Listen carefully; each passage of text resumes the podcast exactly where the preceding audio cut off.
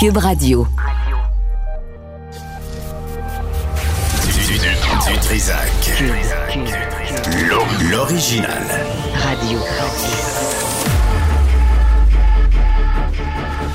Dutrizac. Votre plaisir coupable. QUB Radio. Bonjour tout le monde, mardi le 5 décembre 2023. J'espère que vous allez bien. Vers 13h, on aura avec nous un porte-parole d'Hydro-Québec parce qu'il y a un texte dans la presse. Oui, la presse. Des fois, je lis la presse. Pas juste le Journal Montréal, le Journal Québec. Des fois, je trébuche sur la presse. Stéphanie Grammond a écrit un bon texte aujourd'hui. On en a parlé à plusieurs reprises. À chaque fois qu'il y a des pannes électriques à travers le Québec, il y en a eu une aujourd'hui, hier, aujourd'hui. Quand est-ce qu'on commence à enfouir les fils, là? Laissez faire les centrales nucléaires, Michael Sabia. Laissez faire les projets. Enfouir les fils, quartier par quartier, rue par rue, puis on va y arriver. Commençons par les grands centres. Ça fait juste beaucoup de sens. Moi, je veux savoir pourquoi c'est pas déjà fait. Si c'est fait, à quelle vitesse ça va. Aussi, la journaliste à Protégez-vous, Marie-Ève Shaffer, est avec nous vers midi pour parler d'un sondage sur les courtiers immobiliers, les courtières immobiliers. Il y a des snoros, il y a du bon monde, il y a des gens compétents. On va faire le tour là-dessus, surtout les réactions des gens qui ont été sondés, comment ça s'est passé lors d'une transaction immobilière. Mais tout d'abord, bon, les titres se multiplient. Il y a toutes sortes de titres. C'est autour de Radio-Canada. On l'a vu hier, des compressions à Radio-Canada. Avec nous, Pierre Tousignant, qui est président du syndicat des travailleuses et travailleurs de Radio-Canada. M. Tousignant, bonjour. Bonjour, M. Dutrizac. Merci d'être avec nous. Puis je vous le dis tout de suite, là, il n'y a jamais lieu de se réjouir du malheur des autres. Là. C'est pas parce que c'est Radio-Canada qu'on va applaudir ce qui se passe. J'espère que de votre côté, vous n'avez pas applaudi quand il y a eu des coupures à TVA, puis je suis sûr que non.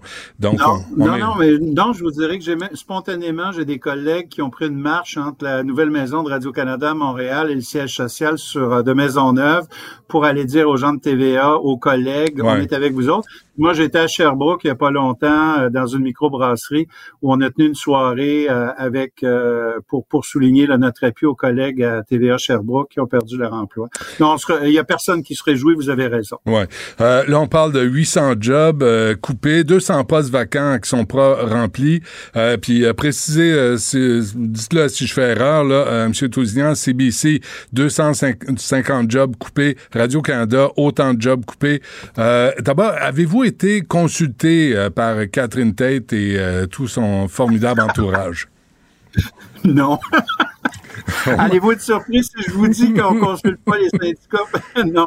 Non. Puis sur hier, ce qu'on a eu, c'est essentiellement une présentation comptable. C'est assez déshumanisant parce que c'est juste des chiffres, ça paraît bien. Là, on oublie qu'il y a du monde en arrière de ça. Et sur le calcul qu'ils nous font, c'est vrai, 250 postes coupés, donc du vrai monde qui perdent leur job à CBC et à Radio-Canada. Mais pour les autres, là, les 200 postes vacants, et puis il y a une centaine de postes dits cadres et non syndiqués, ça, il n'y a pas de ventilation. On ne sait pas d'où ils viennent. C'est-tu égal? C'est-tu Radio-Canada français? C'est-tu Radio-Canada anglais?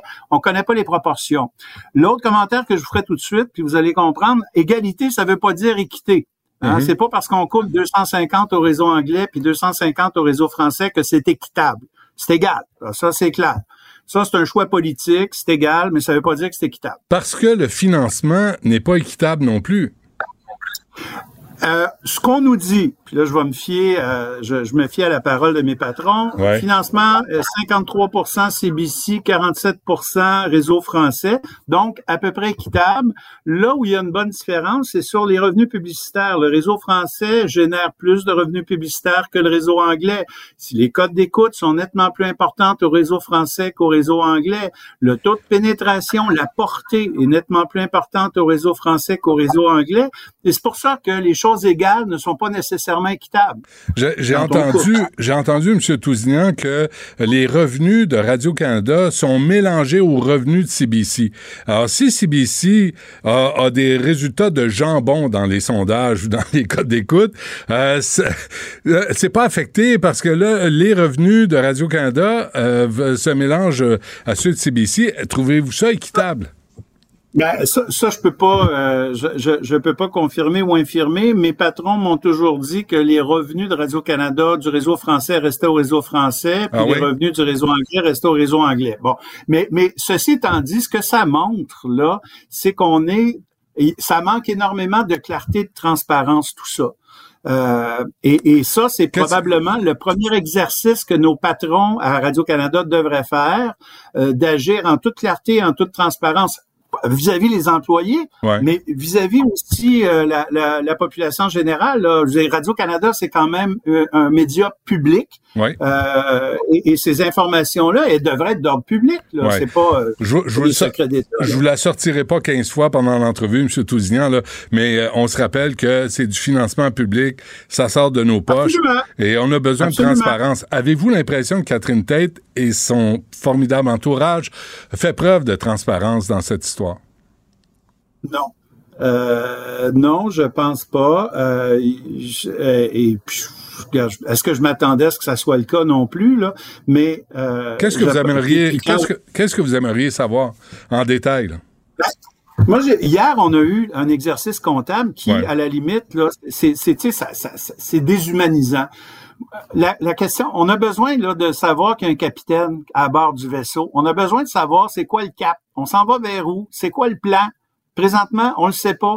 Hier, on a appris des chiffres. On nous a donné des chiffres. Puis même les chiffres, on n'est pas sûr que c'est les bons. Mais on a besoin de savoir qui, quand, où. Ça, c'est des vraies questions parce qu'on deal avec du monde. C'est des gens à qui on dit, à qui on laisse entendre qu'ils auront peut-être plus de job dans 4 mois, dans 5 mois, dans 6 mois. On a besoin d'avoir ce genre de renseignements-là. Et je pense que c'est de nature publique aussi. Puis sur les chiffres, là, on nous parle de 125 millions. Je veux bien. Puis là, l'exercice qu'on nous dit, c'est on a coupé 25 millions dans les déplacements et les commandites, on a coupé 40 millions dans les achats, dans les acquisitions auprès des producteurs privés. C'est des jobs aussi, là. Oui, c'est des jobs aussi, les producteurs privés, là. C'est pas les syndiqués de Radio-Canada. C'est des pigistes. Je suis d'accord avec vous. C'est de la job aussi qu'on coupe, là. Il faut aussi être transparent puis être clair avec tous ceux et celles qui ont des ententes historiquement contractuelles avec Radio-Canada et sur les impacts que ça va avoir. Et quand Radio-Canada nous dit on a fait des efforts, mais il faut en plus qu'on rembourse, qu'on coupe 3,3% de notre budget pour retourner ça à Ottawa parce qu'il y a une ponction demandée à tous les ministères et les sociétés publiques. Hier, la ministre du Patrimoine, Pascale Saint-Onge, à 3 reprises aux questions de journalistes, a dit dans le cas de Radio-Canada, cette ponction-là, 3,3%, elle n'est pas décidée, elle n'est pas appliquée. Alors, quand mon employeur me dit, là, faut que je retourne 3,3%, puis là, il y a un collègue qui s'est compté plus que moi, qui a dit, ben, 3,3% du budget de Radio-Canada, c'est 38 millions.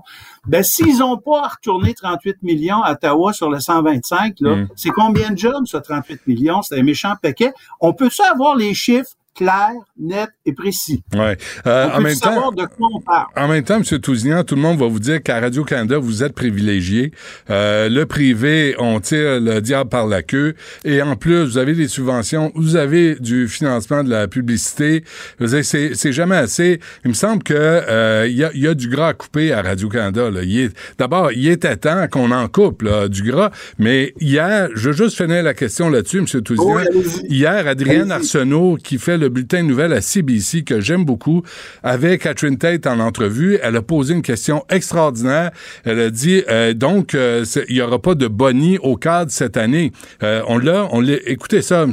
Tousignant. I want to ask you about sexual violence. And it's kind of remarkable that this issue hasn't gotten enough. C'est pas ça l'extrait. Attention. C'est pas le bon extrait, mais j'ai entendu l'extrait. Ouais. J'ai entendu l'extrait. Vous l'avez entendu, hein? Effectivement.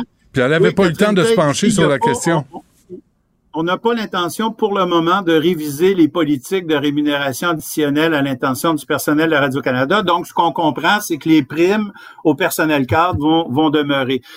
Je pense que ça aurait été le minimum. Ça aurait été un signal intéressant que la haute direction de Radio-Canada nous dise, ben, les primes en 2023, on va s'en passer. Il me semble que quand la barque coule, ça serait le fun que tout le monde écope. Et pas juste une partie de la...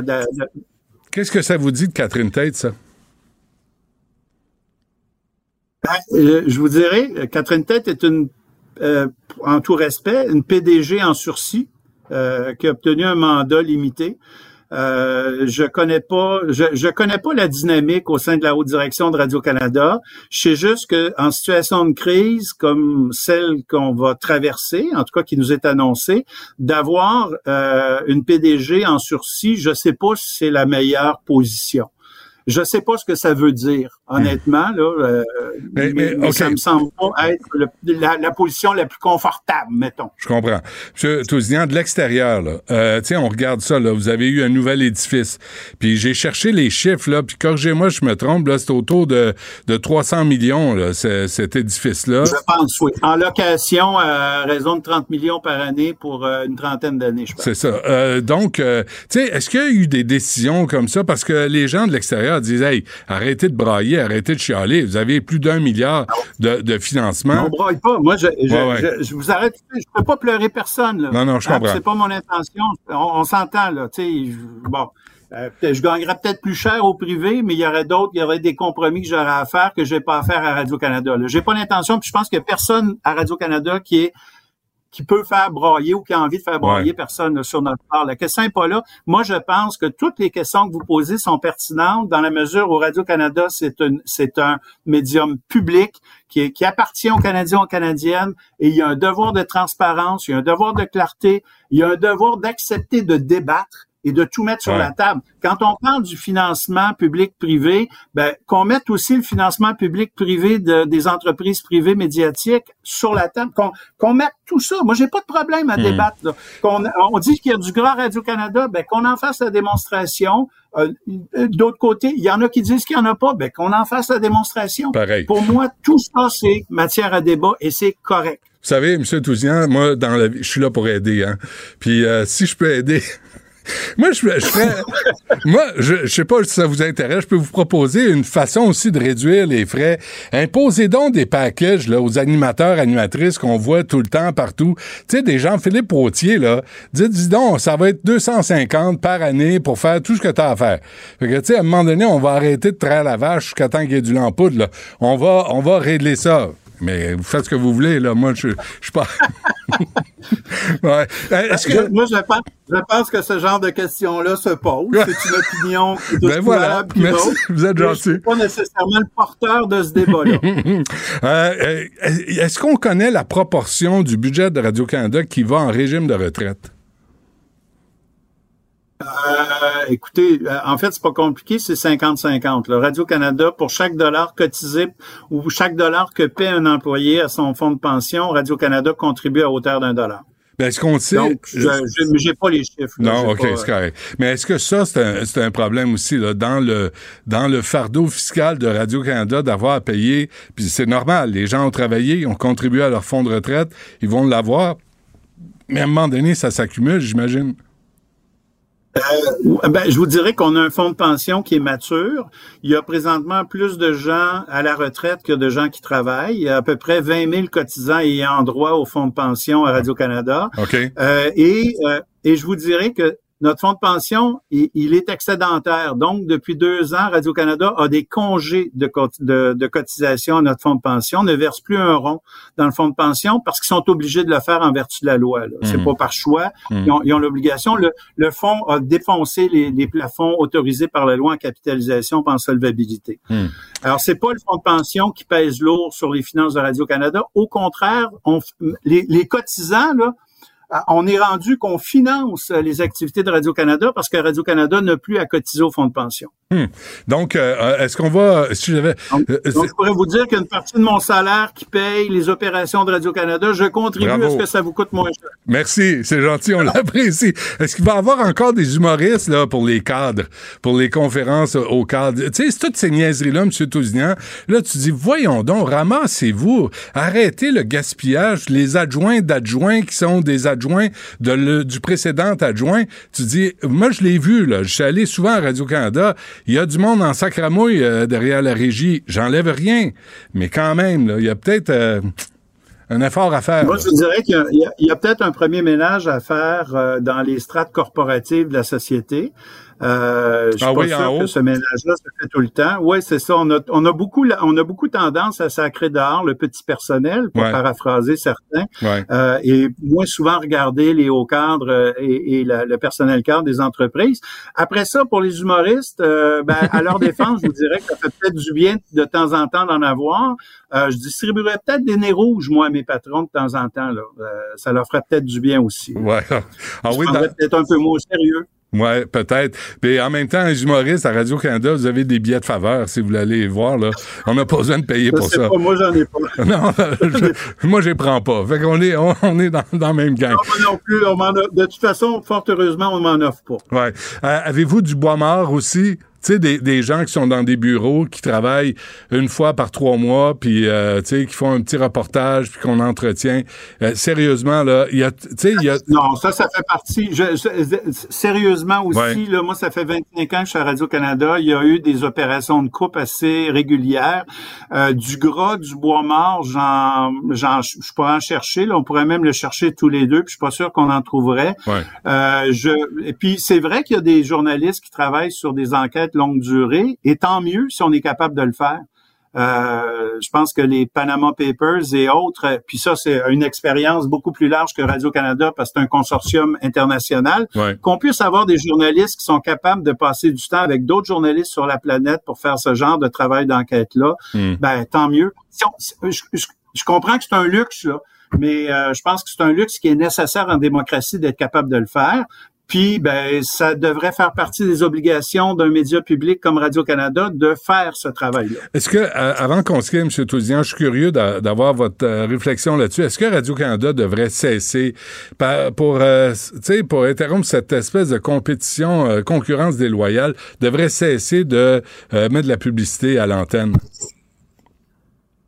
Je ne répondrai pas à votre question, puis pas parce que... Vous n'avez pas d'avocat? Il n'y a pas d'avocat en votre présence?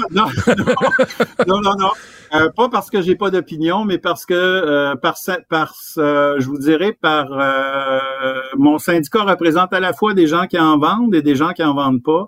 Ça aussi, je pense que c'est un débat qui n'appartient pas au syndicat, qui appartient pas aux employés de Radio-Canada. C'est un débat sur la place publique, et je pense qu'il y a... mais ce débat-là, il doit se faire, là. C'est une question extrêmement pertinente, mais je pense pas que ce soit aux employés de Radio-Canada ni à leur représentant syndical de répondre à ça. Très bien. Pierre Tousignant, merci. Réponse, hein, mais ça... Un bon avocat. Ben, je trouve ça a de l'allure. Comme réponse, c'est pas vous autres décidez, c'est la direction. Pensez-vous vraiment que Catherine Tait va couper dans les postes de direction, parce qu'il y en a en sacramouille des boss à Radio-Canada? Ben, moi, ça fait longtemps que j'ai arrêté de croire au Père Noël, et vous? Moi, j'aime plus la mère Noël, mais ça, c'est un choix personnel. Écoutez, je vous laisse vos choix. Merci, c'est gentil. Pierre Tousignant, écoutez, c'est comme pour tout le monde, là. Quand il y a des gens qui perdent leur job, c'est jamais, jamais, jamais une bonne nouvelle. Même si chez la compétition déloyale, mais sérieusement, c'est pas une bonne nouvelle. Saluez tout le monde. J'apprécie au nom des membres de mon syndicat votre empathie. Et puis je vous dirais qu'on a la même à l'égard des gens de TVA. Là, je pense que l'écosystème canadien a besoin de tout le monde. La pluralité des points de vue, elle est essentielle. La pluralité des couvertures est essentielle. Très bien. Pierre Tousignant, un gros merci. À la prochaine. Au plaisir. Émotionnel ou rationnel? En accord ou à l'opposé? Par ici, les brasseurs d'opinion et de vision. Les rencontres de l'air. Alexandre Dubé est avec nous. Bonjour. Je pense que c'est important de le dire. Pour une démocratie, une société ouverte comme celle du Québec, ça prend Radio-Canada, ça prend Québécois, ça prend même Le Devoir et ses chroniqueurs. Ça prend de tout. Il faut qu'on ait une pluralité d'opinions et de perceptions de la politique et de la société. Je pense que c'est important. Oui, c'est important. Puis, tu sais, d'entrée de jeu, j'ai bien aimé, moi, les commentaires du président de syndicat. Je trouve qu'il y a un portrait de la situation très, très honnête, là, très franc aussi. c'est sûr que quand il faut jamais se réjouir d'une perte d'emploi de quelqu'un, là, tu sais, qu'on soit compétiteur dans la vie ou quoi que ce soit. Moi aussi, là, j'ai beaucoup de solidarité avec mes collègues de Radio-Canada. On y a goûté à TVA il y a quelques semaines à peine. Et il y a eu TQS avant. Il y a eu TQS avant. Ça va pas nécessairement mais très ça, bien. Mais ça, tu sais, non, c'est ça. Mais ça, là, je me dis, tu sais, même lorsque la Société d'État Radio-Canada est obligée de sabrer 125 millions, sabrer 10% de son effectif, c'est signe que ça va vraiment pas bien, là, Benoît, dans les médias, là. Et là, j'entendais, bon, toutes sortes de choses, notamment, puis avec raison, l'indignation de la classe politique au niveau des compressions, de dire on en coupe 250 à CBC, et 250 à Radio-Canada, alors que les deux ont un rendement totalement à l'opposé en termes, entre autres, de cote d'écoute. C'est drôle, Benoît. Dans ce temps-là, là, le français et l'anglais sont sur le même pied d'égalité. Là. Quand vient le temps de couper des jobs, là, on est un pays bilingue. Ouais. C'est quand même assez incroyable. Puis j'avais une discussion intéressante à mon épisode avec Alain Saunier, ancien directeur de l'information à Radio-Canada, qui lui aussi, je trouvais qu'il avait une vision assez juste de la situation actuelle. Et il se questionnait sur le mandat de Radio-Canada. Est-ce que Radio-Canada... son mandat, c'est de compétitionner les télévisions généralistes privées ou au contraire, c'est d'offrir du contenu qui peut être produit que par une société d'État qui est abondamment financée, rappelons-le, à 1,2 milliard par année. Ça, c'est quand même, tu sais, une question qui est importante. Et l'autre question aussi qui est en suspens, et j'entendais des entrevues de la présidente actuelle de Radio-Canada, Catherine Tait. Dans son esprit, Benoît, elle est convaincu que Radio-Canada a droit à sa part du gâteau de 100 millions de Google. Ouais. Convaincu. Et M. Saunier ne partageait pas cette vision des choses, loin de là. Alors, tu sais, le monde des médias traverse une crise. Tu parlais de gras tantôt, mais je serais curieux de savoir, tu sais, les effectifs, par exemple, d'une radio privée, OK, pour produire un épisode... versus ce que la radio a comme effectif sous la main. Ouais. Et là, on le sentait patiner. Là. Ouais. Il a été bon joueur dans sa réponse, le président du syndicat. Je serais curieux de voir les chiffres. Mais tu sais, en même temps, là où je suis d'accord avec lui, c'est qu'il y a des gens, il y a des contractuels à Radio-Canada qui font pas une fortune. Il faut arrêter de penser ça. Mais il y a des boss qui se la payent, là. Et il y en a une série de boss, là, qui pourraient peut-être, tu sais, ils pourraient peut-être avoir certaines coupures, là, au niveau des patrons, là, de la direction, du dédoublement. Hey, juste le département des quiz. Asti, mettez la hache là-dedans. Des quiz de la Radio-Canada, ça n'a pas d'affaire, là. Ça, tu sais, Patrice Écuyer viendra travailler. Patrice viendra travailler à TVA ou à Nouveau, tu sais. Mais moi, des quiz à Radio-Canada, ça me dépasse, tu sais. Puis là, c'est l'heure des nouvelles, puis Radio-Canada, lui, passe des quiz. Puis là, ils font des mimes, puis c'est payé comme 1200$ pour aller faire des mimes à Radio-Canada. Calvaire. Tu sais, revoyez votre financement. J'ai l'impression que c'est un petit peu. Non, 1200, c'est bon. C'est comme 800. Mais Benoît, tu parles d'information. Là, moi, quand je vois des coupes comme ça, ben, je pense bien sûr à l'information régionale. Moi, je suis un gars de région. Là. J'ai grandi en Abitibi. J'ai travaillé en Outaouais pendant plusieurs années, à Québec depuis 10 ans aussi. Je suis très sensible à ça. Et ça fait partie de l'ADN de Radio-Canada, l'information. Ouais, c'est alors, important. Quand j'entends effectivement des compressions comme ça, de quelle façon ça va être ventilé? Parce que là, on a un chiffre, on a des chiffres, mais le président du syndicat disait, mais là, on n'a pas de secteur d'activité. Qui va être touché? Alors, ça crée beaucoup d'insécurité à l'interne. Il faut avoir une pensée pour les gens. Ce nouveau comité de sages sur l'identité de genre, ça promet, ça? Mm-hmm. Oui, ça promet. Suzanne Roy, la ministre, a présenté les sages, okay, qui vont composer ce comité-là et qui vont se pencher sur la question d'identité de genre. Il y aura un rapport, là, ça va être à l'hiver 2025. Alexandre, est-ce que c'est les sages comme ça, puis comme ça? Les trois singes de la sagesse? C'est ça. Même ça s'appelle... les petits emojis de notre téléphone. Ouais. Oui. Mais regarde bien, OK? Trouve l'erreur dans ce que je vais dire. Ce sera Diane Lavallée, infirmière de formation, ancienne présidente du Conseil du statut de la femme, qui va présider ce comité-là. Okay. Elle va être entourée de Jean-Bernard Trudeau, médecin de famille, ancien directeur général adjoint au Collège des médecins, et Patrick Taillon, un prof en droit constitutionnel, un expert de l'Université Laval. Qui manque? des personnes des communautés LGBTQ+, peut-être? Ah oui. Hein. Je sais pas. Je trouve ça spécial, moi, qu'on forme un comité des sages qui va se pencher sur une question quand même, je veux dire, importante, là. Mm. Mais il n'y a personne de la communauté LGBTQ+, sur ce comité-là. Ben, ce à quoi Suzanne Roy? Ouais. Oui. Non, mais c'est pas des militants. Tu veux pas de militants, là. Tu veux des gens qui ont une expertise et qui vont entendre les militants, qui vont entendre les arguments et qui vont rendre une opinion. Ben, ça, c'est l'argument. Regarde, ça, c'est l'argument de Mme Roy qui dit ces gens-là auraient fait un travail de représentation. Moi, je nuancerais ça un petit peu. Je trouve que les principales personnes concernées devraient avoir, il me semble, un siège autour de la table. J'ai été étonné, moi, personnellement. Peut-être que les gens en place vont faire un travail extraordinaire, là, puis on s'inquiète pour rien. Moi, tu me connais, t'es un peu anxieux. Oui, je le sais. T'es toujours inquiet. Mais tu sais, je suis un petit peu étonné. Tu sais, on a l'impression parfois qu'il y a bien des gens qui se prononcent sur l'avenir de certaines personnes, alors qu'on n'est pas directement touché. Alors là, on avait une belle occasion d'inviter là des gens de la communauté LGBTQ+, des experts, pas juste des militants, là, des experts. Oui, mais c'est des sages. Qui auraient un point de vue scientifique. Mais c'est des sages, ça veut dire qu'ils sont à l'extérieur du débat. Et ils sont là pour donner une opinion indépendante, impartiale. Ce qu'on souhaite, si tu impliques les gens impliqués, si t'impliques les gens impliqués, ça va bien. Ils sont très impliqués, là. C'est sûr que tu vas avoir... là, tu vas avoir un biais dans la décision. Tu veux pas ça? Tu veux une décision impartiale? Je dis ça, je dirais. Une décision impartiale de gens qui connaissent pas ça de près ou de loin. Non, mais je peux te faire jouer de la musique. Je suis partagé face à ça. J'ai hâte de voir. Tu sais, il n'y a pas de bonne ou de mauvaise réponse. T'sais, peut-être qu'on n'est pas d'accord, puis c'est bien correct aussi. Mais moi, j'aurais vraiment aimé avoir quelqu'un là, de ces communautés. Puis oui, j'ose espérer qu'ils ont voix au chapitre et qu'ils vont pouvoir témoigner parce qu'il en va de leur réalité à ces gens-là, là, à ces personnes-là. Mmh. Bon, dernière affaire à Châteauguay, là, l'hôpital Anna Laberge, c'est quand même inquiétant. Là.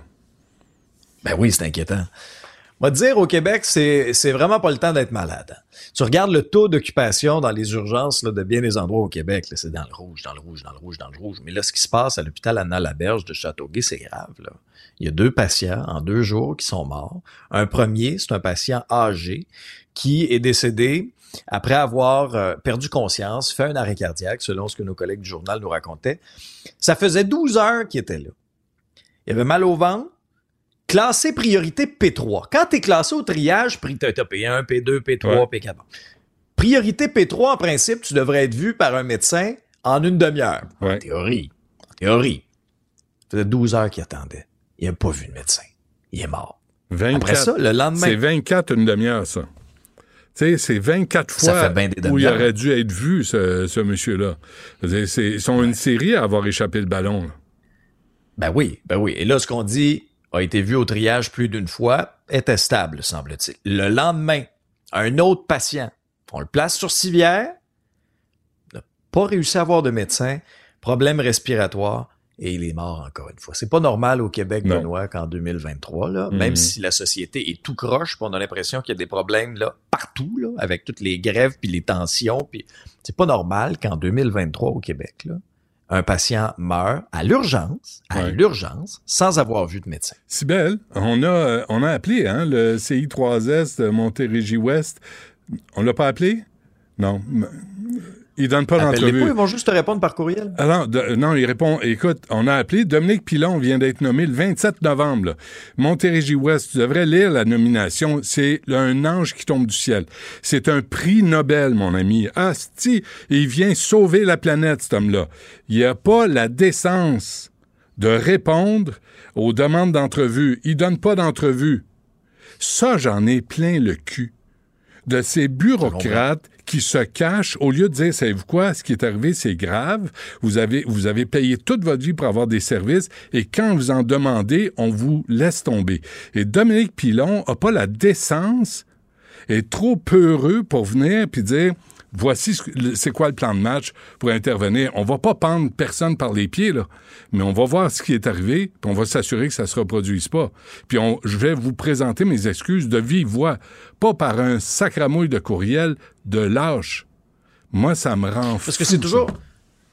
Je te comprends, je suis entièrement d'accord avec toi, parce que c'est toujours la même chose, Benoît. On partage, on prend ça au sérieux, on offre nos condoléances à la famille, mais quand vient le temps de répondre aux questions des gens puis aux médias, on ne vient pas en entrevue, on répond par un simple courriel. Ouais. Là, dimanche, le 3 décembre, le ministre de la Santé, Christian Dubé, est allé sur place. Mais tu sais, le ministre Dubé aura beau là, vouloir changer les choses dans le réseau de la santé avec sa réforme, mais Benoît, là, tant qu'on ne règle pas le problème d'accessibilité à un médecin à l'urgence, là, on le réglera pas le problème dans le réseau de la santé. Sont où les médecins? Là? Moi, quand j'entends, il y a un médecin à l'urgence, Chris, mettez-en trois. Moi, j'ai dit ça à une représentante des urgentologues. Oh non, on peut pas faire ça. Comment ça, on peut pas faire ça? Comment ça, on peut pas mettre trois médecins à l'urgence? S'il y en a un qui se traîne les pieds, tant mieux qu'il se repose. Mais quand on débarque là, on va avoir du service. Hey, asti qu'on est assez taxé puis imposé pour obtenir des services quand on est malade. Non, on veut pas ça. L'establishment médical dit non. On mettra pas... Fait, ils sont où, les sacramouilles de médecins, quand tu vas à l'urgence? Les infirmières sont de même, là, sont débordées. Ils courent après un, courent après l'autre. Ah, ben le médecin, il voit quelqu'un. Ben, il y en a un. On peut pas lui demander de se diviser en 8.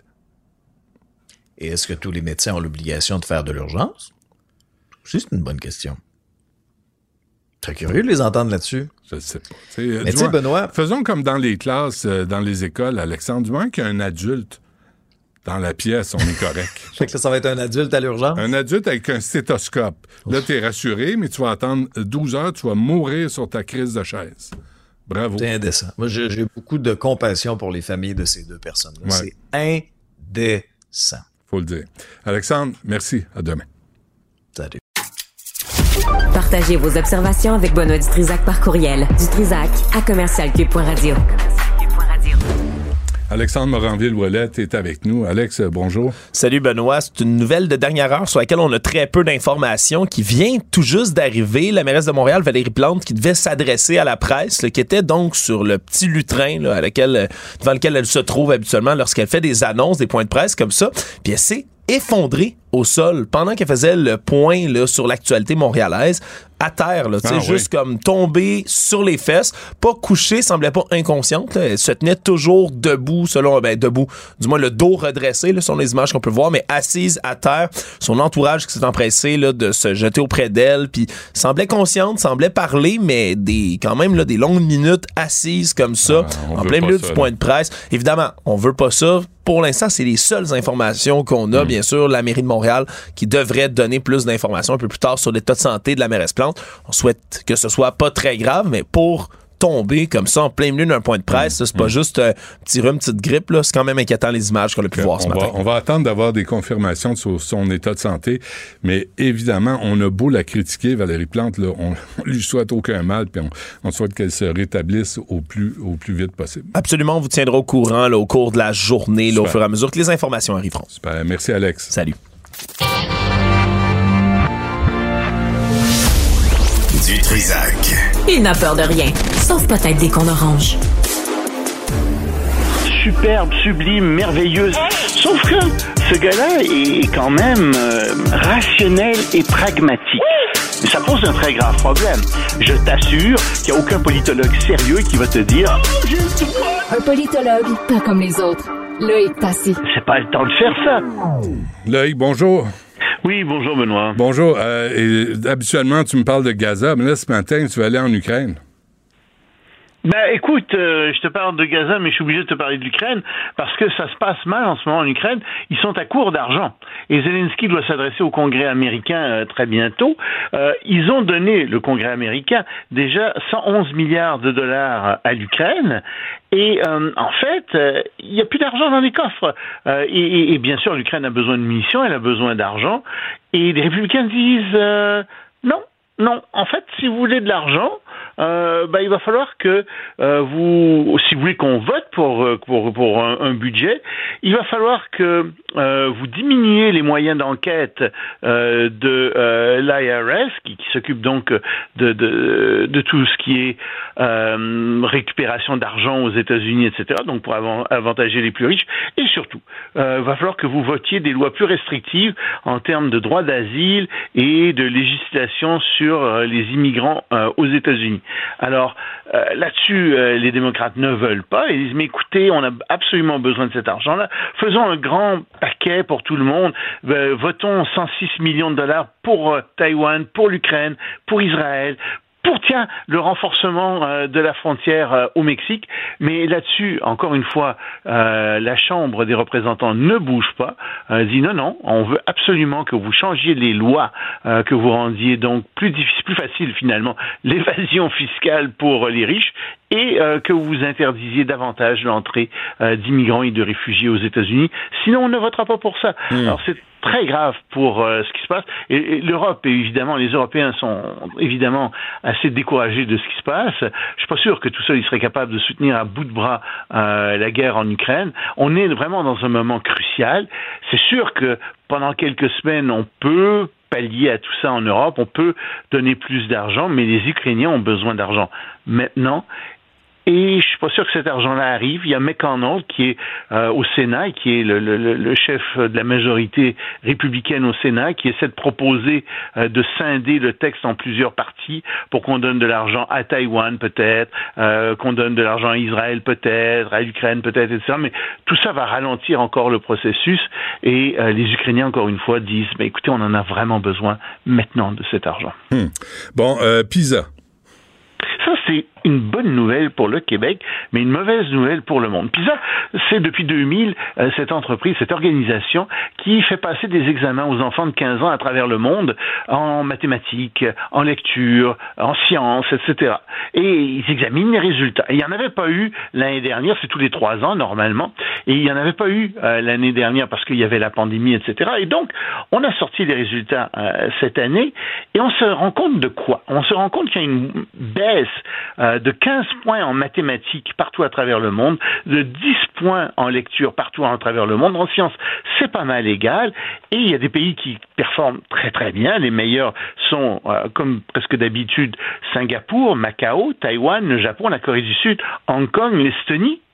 Et aux surprises, au 8e rang, le Canada, qui parmi les 81 pays testés, arrive donc au 8e rang, qui teste, qui fonctionne très bien. Mieux que ça, le Québec.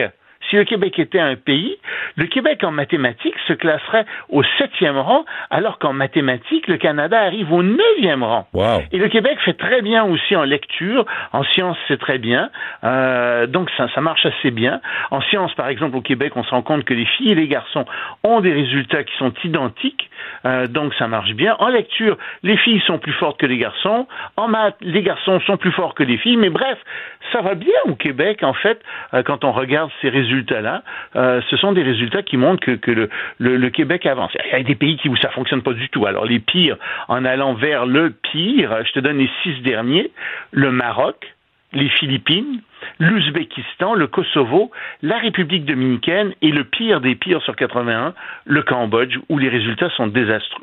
Alors, attends, juste finir, les spécialistes se sont dit, mais pourquoi? Qu'est-ce qui fait que ça va mieux à certains endroits qu'à d'autres? Et il semble qu'il y a 2 facteurs qui ont fait une grande différence.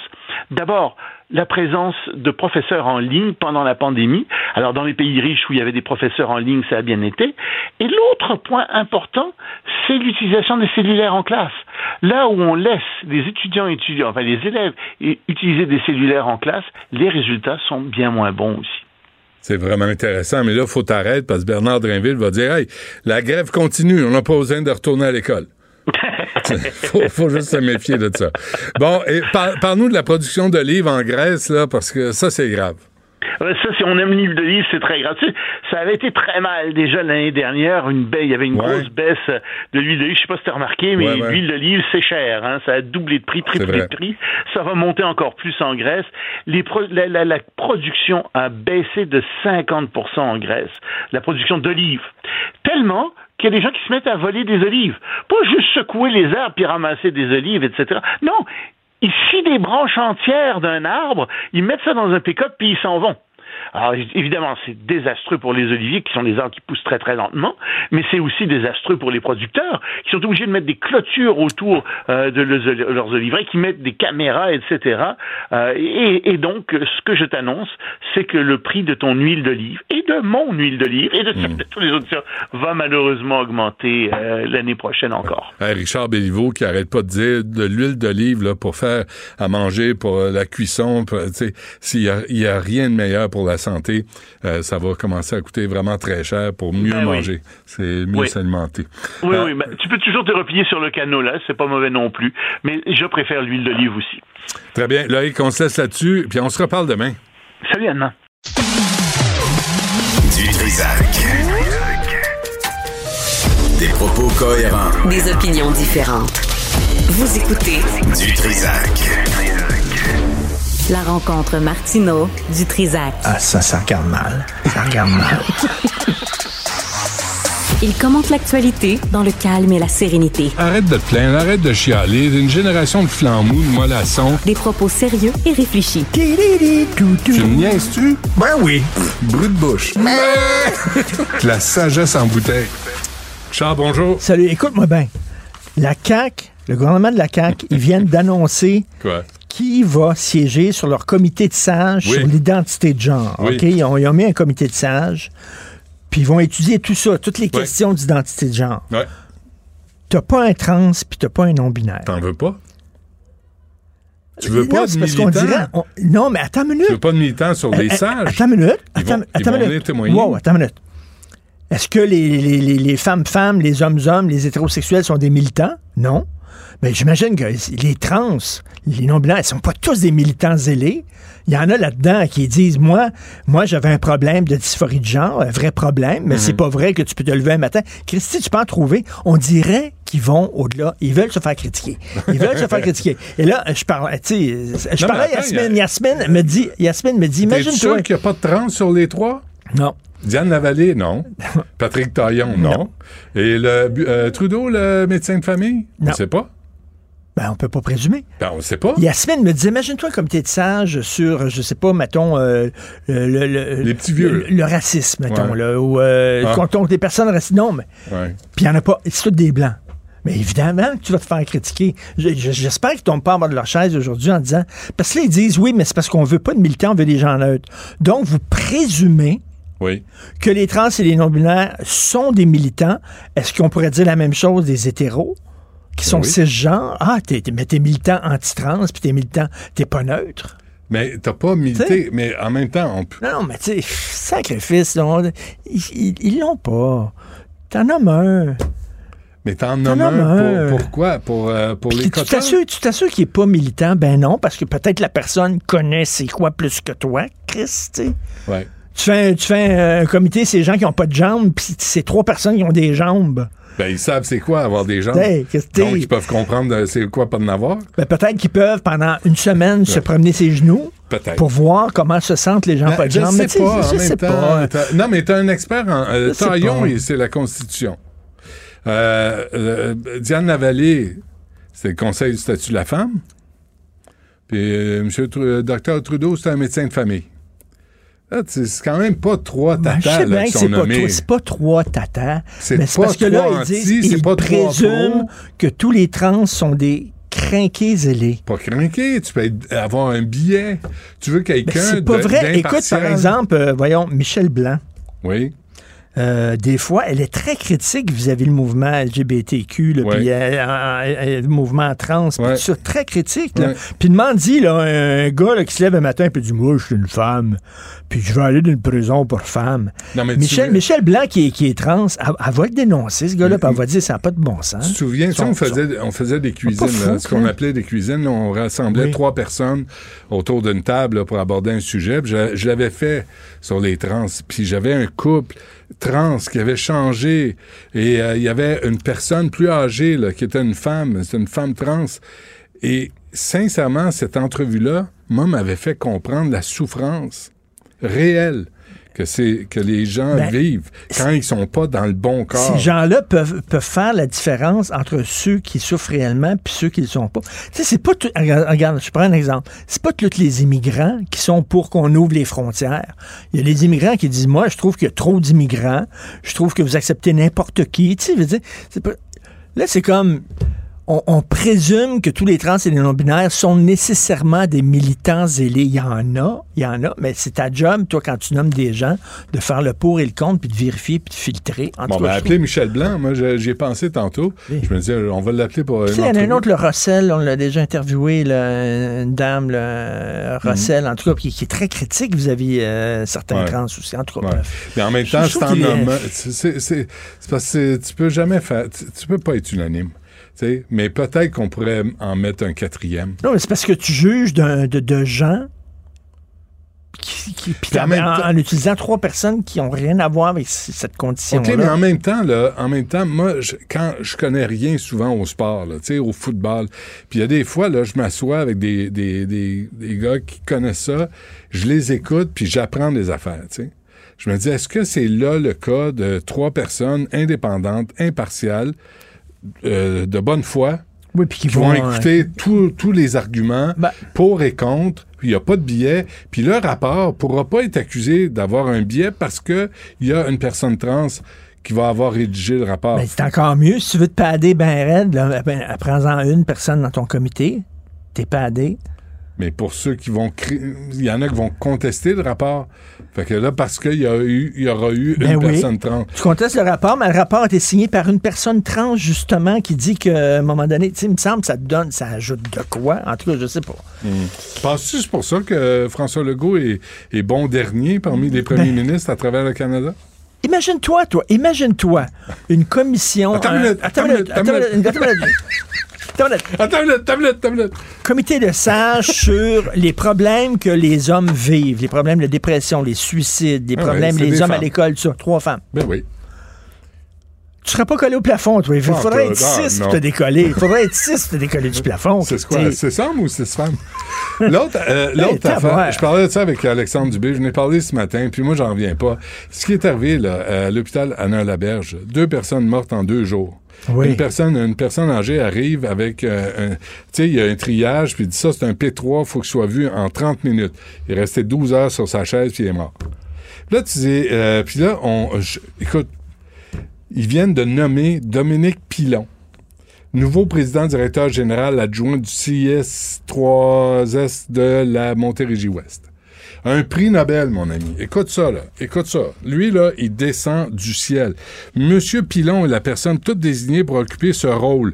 Au cours des dernières années, il s'est distingué à travers de nombreux projets transversaux et a su mobiliser ses équipes dans un contexte de grande transformation. Il amène l'organisation à se dépasser, notamment via la coordination des salles de pilotage, la salle de gestion de la fluidité organisationnelle et sa vision axée sur la performance. Nous tenons à féliciter blablabla.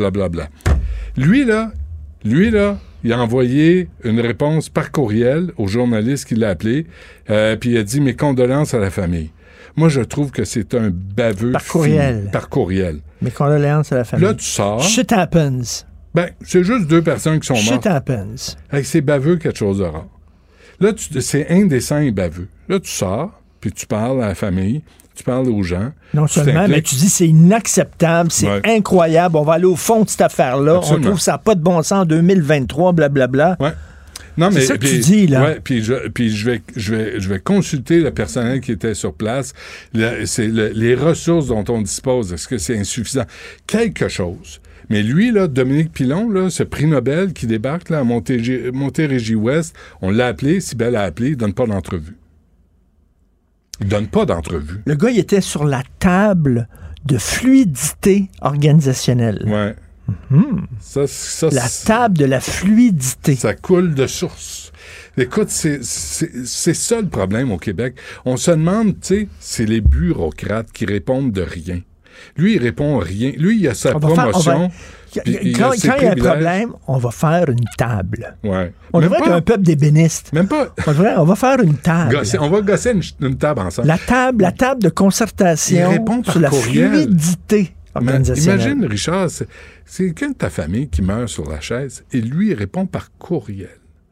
Pas la décence de répondre. Puis de se fâcher. Puis de se fâcher. Puis d'être ému. Puis de dire, il va en avoir, je vous le dis, à Anna Laberge, je suis allé à Anna Laberge, c'est un bon hôpital.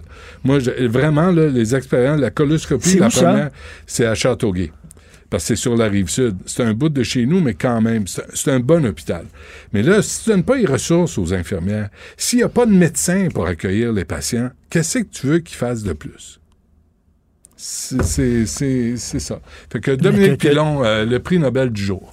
800 profs qui ont quitté l'école publique depuis le début de l'année scolaire. Le début de l'année scolaire, je t'apprends que c'est en septembre. Fin août, début septembre. Ça fait même pas 4 mois. Ouais. Septembre, octobre, novembre. 3 mois et demi. 800 qui ont dit on s'en va. Soit ils sont allés dans le privé, soit ils ont changé autre chose. Ouais, mon gars, là, ils se ruent aux portes comme si la maison était en feu. Ils sont les uns par-dessus les autres. Là, non, moi, je veux sortir avant toi, puis ils C'est le Titanic qui coule, là. C'est le Titanic, là. Ils cherchent une chaloupe pour fuir. C'est fou. Ah non, c'est... Puis Bernard Drinville fait des vidéos, puis il dit aux enseignantes, « Je vous aime. » Les enseignantes rient de lui. Je parlais à un directeur d'école, association des directeurs d'école, et dit, moi, ma job, c'est d'encadrer les jeunes professeurs qui arrivent, les encadrer quand il y a des problèmes. Et j'ai pas le temps. Mais mes journées, c'est demain, il va me manquer 20 profs. Ouais. Demain, il va me manquer 10 profs. Faut que j'y les trouve. Fait qu'il dit, puis là, je disais, l'image, c'est comme, lui, c'est un capitaine de sous-marin, mais au lieu de piloter le sous-marin, il est en train de, tu sais, il met les doigts sur ses fuites. Il met de la gomme dans les trous. Oui. C'est les potés. C'est ça qu'ils font, là. Ouais. Le système craque de partout, Christy. Ouais. Ça n'a pas de sens. Même nous autres, on craque de partout. As-tu remarqué? D'ailleurs, là, je veux pas le savoir. D'ailleurs, moi, je m'en vais, là, pas à la table de fluidité, mais le trône de fluidité. Merci, Richard. Merci beaucoup. C'est des détails vraiment instructifs. Ce segment est aussi disponible en vidéo sur l'application QUB ou le site QUB.ca. Philippe Richard Bertrand. Est-ce que quelqu'un qui calcule, je capote? T'imagines combien ça coûte? Entrepreneur et chroniqueur passionné. Qu'est-ce que tu veux de plus? Philippe Richard Bertrand. Les images de... Phil, bonjour. C'est parce qu'il y a des écrans en studio, là, les images de Valérie Plante là, qui s'est effondrée, qui a un malaise. Là. C'est inquiétant. On lui souhaite vraiment, vraiment de revenir en santé. Qu'on soit d'accord. J'ai vu la nouvelle. Oui, c'est ça. J'ai vu la nouvelle, mais j'ai pas vu les images. J'espère effectivement qu'elle est correcte. Qu'on l'aime ou qu'on l'aime pas, quand ça arrive, là, c'est souvent signe d'un surmenage. Hein? Oui. Les primes de 16 millions, hier, il y a Adrienne Arsenault de CBC qui a posé la question à Catherine Tait, la présidente de CBC Radio-Canada, et qui demandait, est-ce qu'il va y avoir des primes? Puis elle a dit, on ne s'est pas penché sur la question. Oui, mais en fait, c'est faux, parce qu'encore une fois, contractuellement, Benoît, là, n'importe qui a une prime, c'est dans son contrat d'emploi. Il y a un mécanisme dans tous les contrats d'emploi sur la planète qui te disent combien tu peux toucher selon... Alors, ils savent déjà budgétairement si tout le monde... bien entendu, il y a des objectifs de rentabilité, des objectifs de vente, des objectifs de coupure, aussi bizarre que ça peut paraître, là, mais le gestionnaire que tu envoies au front pour couper du monde... Techniquement, il a le droit à une prime aussi. Non. Ah, ce que j'aime pas non, je sais, Benoît, que t'aimes pas ça, mais c'est sûr que cette job sale, qui est pas facile, qui est difficile, elle est primée. Bon, là, reste à savoir si une société d'État, ça fait du bon sens qu'elle donne des primes. Ça, je suis prêt à avoir la discussion avec toi. Mais il y a des primes qui sont prévues, puis c'est de se mettre la tête dans le sable de dire, puis qu'elle ne sait pas, c'est budgété, là. Tu sais, il n'y a pas une société sur Terre, une business, une organisation qui n'a pas budgété, parce qu'au pire des scénarios, ils ne l'atteignent pas. Tu as de l'air d'un héros comme président ou présidente parce que tu dis « j'ai dépensé moins, j'ai pas eu à décaisser les primes ». Ah, c'est budgété, c'est juste qu'on n'a pas voulu répondre à la question. Mais dans les coupures qu'il y a eu hier, il y a quand même 600 personnes qui vont perdre leur emploi à travers le Canada. Il y a 200 postes qui sont vacants mais qui seront juste pas pourvoyés. Mais j'ai essayé de faire des calculs, puis là, excuse-moi, tu vas me voir regarder une feuille parce que... le budget de Radio-Canada, c'est 1,2 milliard de dollars.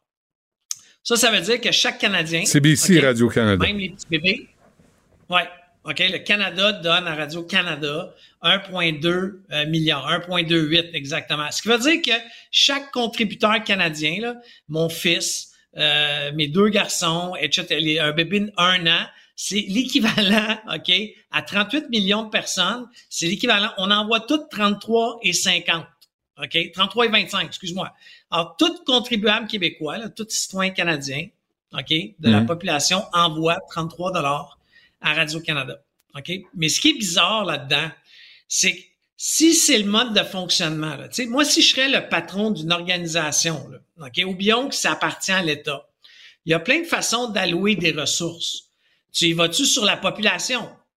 Parce que si tu y vas sur la population, tu te dis, OK, au Québec, on est 8,5 millions, ce qui veut dire que Radio-Canada aurait le droit à 285 millions de budget d'opération, OK? Mais là, on ne pourrait pas faire ça parce que tu comprends que tout le monde s'arrachera la chemise au Québec de dire « Ouais, mais nous, on a le droit, on est différents. » Puis là, en ce moment, ce qui est en train d'être fait chez Radio-Canada, c'est qu'on prend le 125 millions qu'on veut sauver, mais on ne le répartit pas de façon équitable. En d'autres mots, le Québec va avoir un, excuse-moi l'anglicisme, un hit, un coût plus difficile que l'ensemble des provinces canadiennes. Puis ça, tu le sais, Benoît, je suis pas nationaliste, mais excuse mon langage, ça me fait chier. Parce que ça devrait pas être comme ça. OK, n'importe quel président qui a un peu de jugeote va le faire selon les revenus. Le calcul qu'il faut que tu regardes, c'est qui fait plus de revenus. Puis l'entité qui fait moins de revenus, ben malheureusement, c'est elle qui va être plus sabrée. Puis je veux pas casser du sucre sur aucune province canadienne. Mais j'estime, je suis pas mal sûr que les Maritimes, admettons, ont moins d'annonceurs que le Québec, tu comprends? Alors, pourquoi qu'on coupe de façon, tu sais, très, je vais appeler ça équitable, c'est pas équitable, mais on utilise une méthode de calcul qui fait aucun sens par rapport aux revenus publicitaires. Mmh. Et pourquoi ne pas couper CBC au Québec? Vous avez déjà Radio-Canada, vous n'avez pas besoin de dédoubler les services? Je suis 100% d'accord. Là, est-ce que ça vaut pas la peine de recadrer le mandat de Radio-Canada? Ça, c'est une autre question. Ouais. Qu'est-ce que Radio-Canada fait dans la chasse aux revenus publicitaires? Qu'est-ce que Radio-Canada fait dans la chasse aux codes d'écoute? Autant dans la radio que la télévision.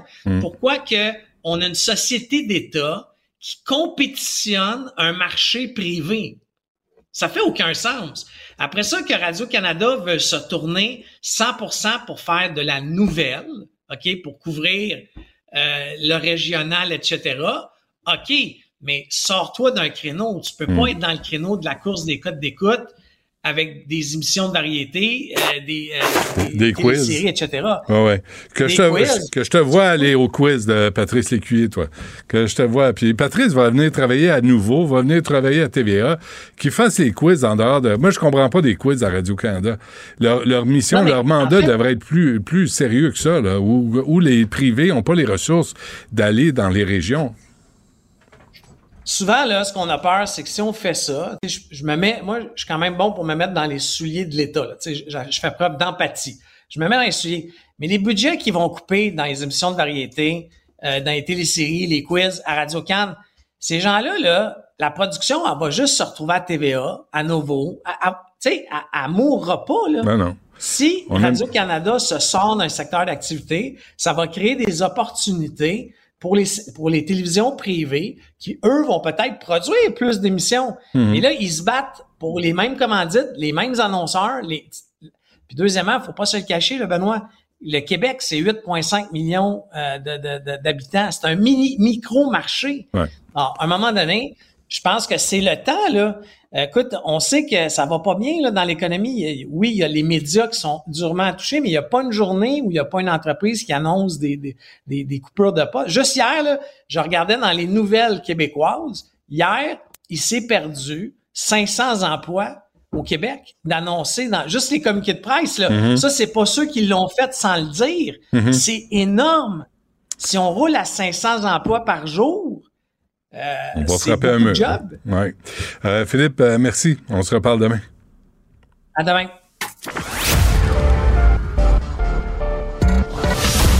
Un gars du peuple qui monte au front pour le peuple. Le Robin des Bois des temps modernes. Dutrizac. Alexandre Moranville-Ouellette est avec nous. Alex, il y a des nouvelles de l'état de santé de la mairesse? Oui, petite mise à jour, même si on n'en connaît toujours pas l'origine, de ce malaise qu'elle a vécu, je le rappelle, en conférence de presse un peu plus tôt aujourd'hui. On dit désormais là, sur son compte Twitter, là, sur X maintenant, qui semble avoir été repris par son équipe. Là, on dirait vraiment que c'est l'équipe qui parle, qui dit « La mairesse de Montréal a subi un malaise en conférence de presse et heureusement, elle est hors de danger. Elle recevra tout l'accompagnement médical requis et vous remercie pour votre soutien. » Donc, toujours pas plus d'informations sur ce qui a causé le malaise en question, mais au moins on peut se rassurer de savoir qu'elle est entre bonnes mains et n'est pas en danger en ce moment. Parfait. Bonne nouvelle. Merci, Alex. Salut.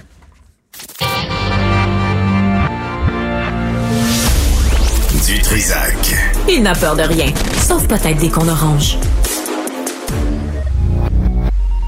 Gardez le nez dans vos affaires avec Simon Philibert. Un gars de chiffres loin d'être endormant.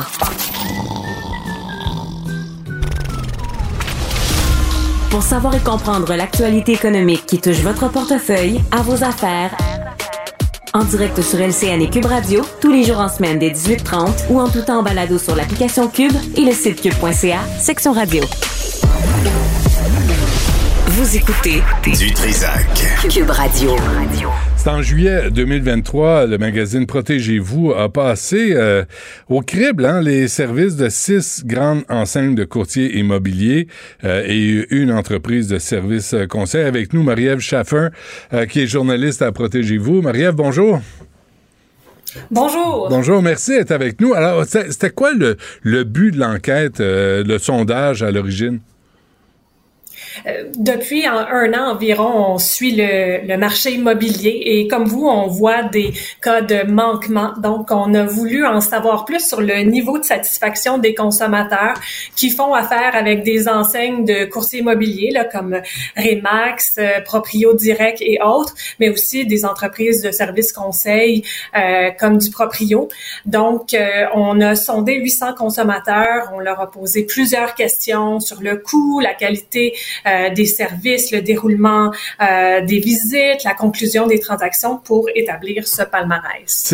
Écoutez, je viens de le vivre, là, c'est stressant. Vendre, acheter, coordonner tout ça, sortir de la maison, entrer dans l'autre, prévoir les...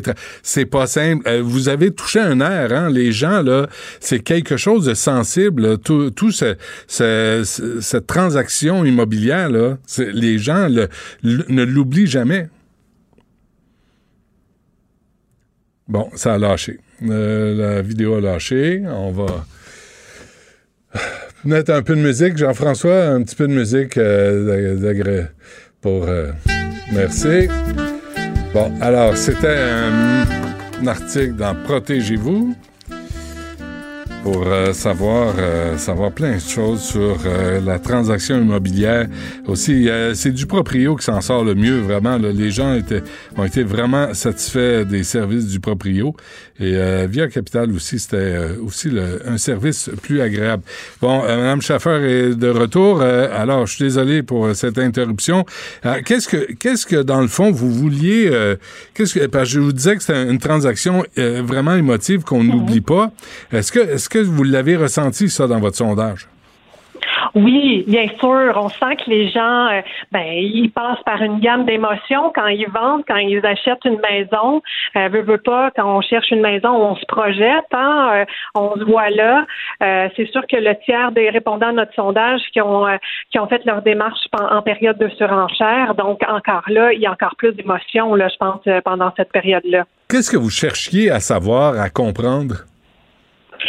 En fait, on voulait, comme je vous disais, avoir savoir le niveau de satisfaction des gens. Donc, comment s'est déroulé le service? Est-ce que le personnel était courtois? Est-ce que les services étaient bien? Est-ce qu'on a respecté leurs consignes? Parce que faut pas oublier, c'est une relation d'affaires. Comment s'est déroulé les visites, que vous soyez acheteur ou vendeur? Qu'est-ce que vous pensez du coût de ces services-là? Donc, on a décortiqué finalement l'expérience pour avoir savoir comment ça s'est passé, autant avec un courtier immobilier qu'une entreprise de services conseil comme du proprio. Madame Shaffer, vous êtes-vous penchée sur, je l'ai lu le sondage, mais c'est l'organisme d'autoréglementation du courtage immobilier du Québec, l'OACIQ, là. C'est plus un lobby que vraiment un ordre pour surveiller ses membres, là, parce qu'il y a des courtiers qui sont des snorots. J'ai consulté l'OACIQ pendant l'enquête pour avoir leur son de cloche. Un exemple là, pour lequel je leur ai demandé, c'est que une des demandes, notamment de notaires, c'est que le prix des offres d'achat soit transparent, soit rendu public. Bon, les courtiers immobiliers sont pas d'accord, ils disent que ça devrait rester caché, les notaires disent non, alors que l'OACQ arrive avec tente une explication en disant que parfois les gens, quand il y a des nouvelles promesses d'achat, ben les gens pensent qu'ils sont incités à déposer une nouvelle offre, à renchérir aussi, à augmenter le prix. Peut-être que parfois une discussion là avec les intervenants de différents horizons, peut-être que ça serait bien, mais on voit qu'il y a peut-être des divergences d'opinion là sur certains aspects de la vente et de l'achat immobilière. Puis il y a des cas de conflit d'intérêts aussi, hein? Oui, ça a été rapporté aussi. Il faut savoir que depuis peu, un courtier immobilier ne peut pas représenter l'acheteur ou le vendeur. C'est la même chose aussi quand il est question d'une équipe. On le voit souvent, hein, des couples sur des pancartes. Ben là, c'est la même chose. Ils peuvent pas représenter. L'un peut pas représenter l'acheteur et l'autre le vendeur. Ouais. Ça nous a été rapporté souvent. Il y a des gens aussi qui soupçonnent que le courtier immobilier, il travaillait plus pour sa commission que pour les intérêts de son client. Ça fait partie des commentaires qu'on a reçus, en effet. Ouais. J'ai vu un courtier chargé 4% de commission aux acheteurs qui sont de nouveaux arrivants, plus le 4% du vendeur, Mme Shaffer. Et c'est un baveux, là. Je peux même vous le nommer. Et irrespectueux, hein, mais ça existe encore, là. Faut se méfier, là, de certains courtiers immobiliers. Oui, mais il faut savoir que les gens qui font affaire avec un courtier immobilier ont des recours. Hein? C'est sûr qu'ils ont avantage à essayer de s'entendre avec le courtier immobilier ou sinon avec le directeur de son agence, mais sinon, ils ont des recours. Ils peuvent déposer des plaintes à l'OACQ. Oui, mais ils font rien avec ça. L'OACQ, là, ils n'ont aucune autorité sur les courtiers, honnêtement. Ils peuvent suspendre un permis, ils peuvent le révoquer aussi. On a eu un cas récemment là d'une courtière immobilière qui représentait deux frères. L'affaire a été quand même médiatisée. La courtière immobilière a acheté l'immeuble de ces deux frères-là, le converti en condo, a fait beaucoup d'argent et finalement, elle a été blâmée là parce qu'elle était en conflit d'intérêts, cette courtière-là. Ouais, il y a plein d'affaires, hein. Les inspecteurs qui sont responsables de rien. Tu payes 1000$, ils inspectent la maison, puis s'il y a un problème, tu peux pas revenir contre eux. Ça aussi, c'est un problème quand on veut acheter ou vendre une maison. Ça, c'est un aspect sur lequel on ne s'est pas penché. Ça, en effet, c'est tout un débat. Je vous dirais, nous, ce qu'on a vu comme commentaire, c'est surtout des courtiers immobiliers qui veulent imposer un inspecteur en bâtiment. Ouais. Ils ont l'obligation de suggérer, de recommander à leurs clients de faire une inspection de préachat et de leur fournir au moins 3 noms d'inspecteurs. Mais ils ne peuvent pas leur imposer un inspecteur en particulier.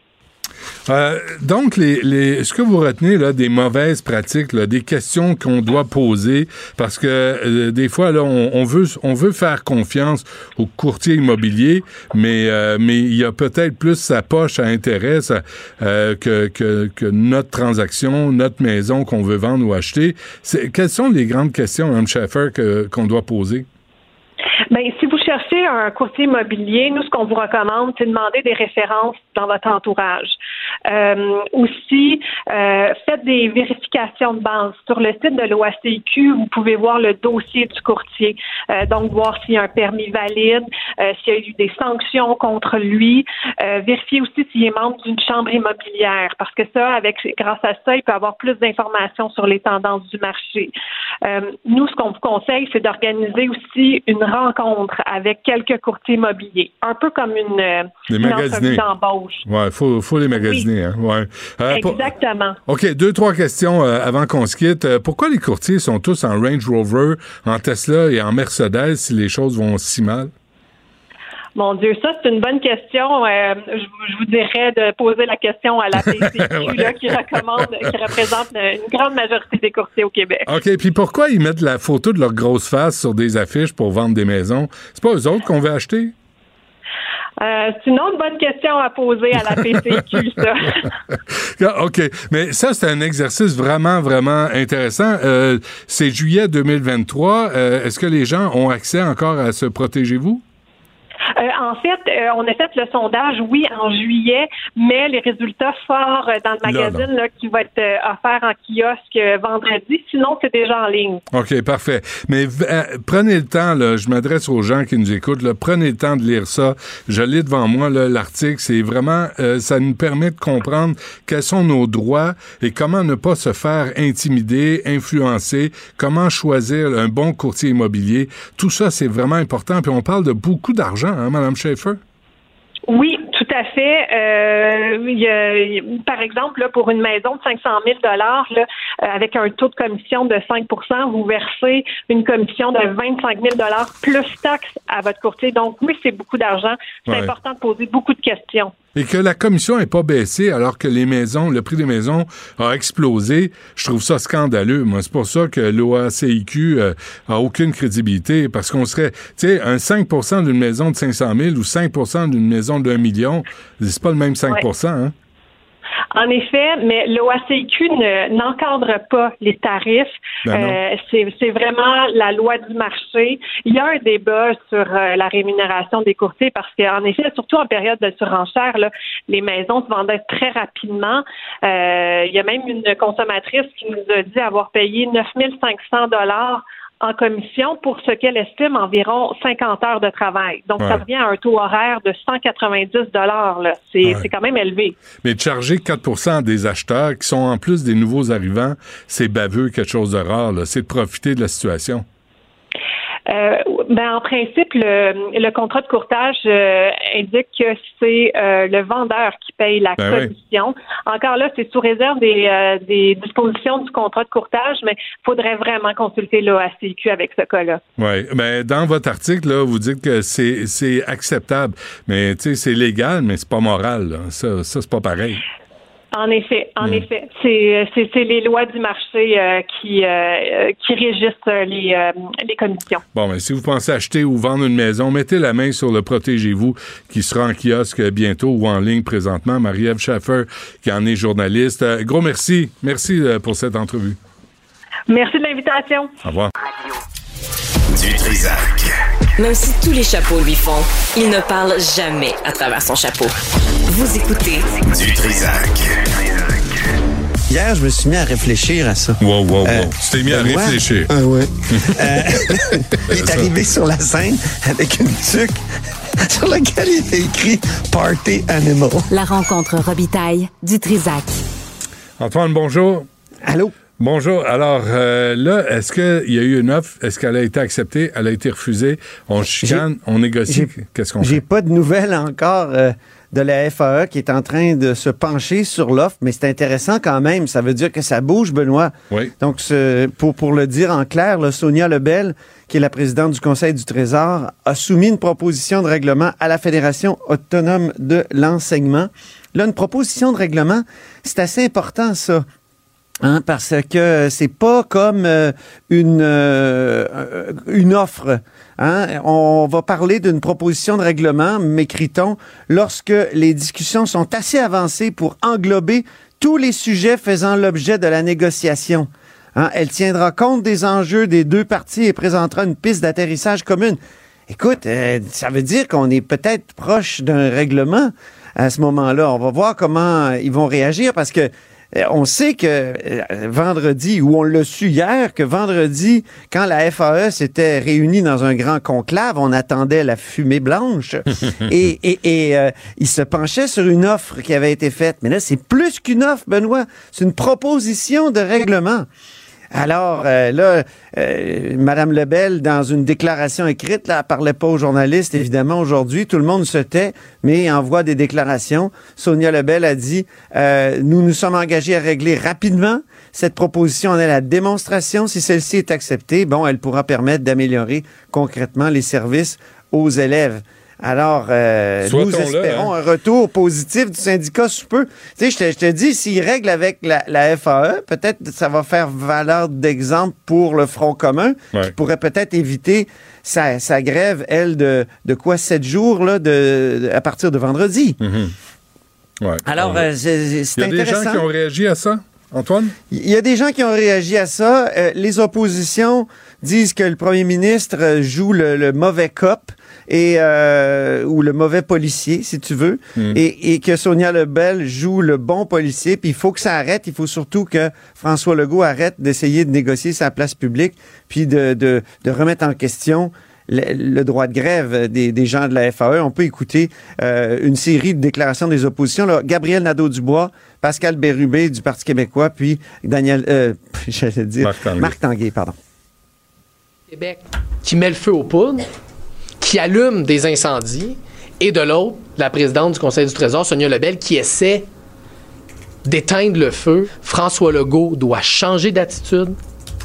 Ça suffit, la provocation. On peut tous convenir que ce que le premier ministre a dit vendredi dernier, c'était malheureux. C'était comme la dernière cartouche du premier ministre de dire qu'il ne devrait plus y avoir de grève. Personne n'écoutait. Ce qui reste au gouvernement, c'est de régler de façon satisfaisante pour qu'on puisse avancer puis passer à d'autres choses. Nous, ce qu'on demande, c'est qu'il y ait des négociations, un blitz de négociations sérieuses, de laisser aller les déclarations à l'emporte-pièce. Ça prend également une implication du premier ministre pour que ça aboutisse. Oui, peut-être que le premier ministre doit sauter dans la mêlée puis discuter, comme on dit depuis quelques jours, Benoît, commander de la pizza, fermer les portes puis qu'on s'entende. Mais je m'interroge. Hier, ça n'a pas été une belle journée pour la discussion entre les deux partis. Tu sais, Sonia Lebel qui reproche au syndicat d'être inflexible sur la question de la flexibilité, puis le syndicat qui dit que le gouvernement est inflexible sur cette question-là. Donc, et d'ailleurs, je me pose la question, tu sais, régler les classes le 30 juin, là, est-ce que c'est aussi crucial que ça? Est-ce que ça vaut la peine, autrement dit, de garder nos enfants indéfiniment à l'extérieur de l'école pour cette question-là? Je me pose la question. Il y a autre chose là en arrière de tout ça là aussi. Il y a d'autres questions qui sont soulevées. Mais évidemment, c'est toujours... on est dans la brume de la négociation donc autour des conditions de travail aussi. On dirait une description d'un spectacle du Cirque du Soleil. Tout le monde veut de la flexibilité. Tout le monde veut des acrobaties. Puis il n'y a rien qui se règle. Soit-on que ça se règle. On veut les contorsionnistes. Parce que là, on est veut 5... des jambes en arrière des coups. Mais on est le 5 décembre, là. On est le 5 décembre, c'est pas réglé. Là, qu'est-ce qui arrive jusqu'à Noël? Ça veut dire les enfants iront pas à l'école. La proposition de Marc Tanguay est intéressante, que le premier ministre s'en mêle, là, enfin, au lieu de faire ça devant les journalistes. Là, c'est le temps, là. Vu qu'il y a une proposition de règlement, comme je t'ai dit, c'est un homme pas n'importe quoi. Il arrête pas de dire que c'est un homme d'affaires, François Legault. Ouais. Ben, soyez-vous, là, puis négociez, puis réglez, puis faites un deal. C'est le temps. C'est le temps. Relisez le livre de Donald Trump. Identité de genre. Imagine-toi donc que le gouvernement forme un comité de sages, puis mon chroniqueur, ils viennent chercher mon chroniqueur constitutionnel sur le comité de sages, c'est Patrick Taillon. Donc, le comité est quand même... et d'ailleurs, il faut expliquer pourquoi l'identité de genre. On se souvient la question des toilettes mixtes, mais aussi...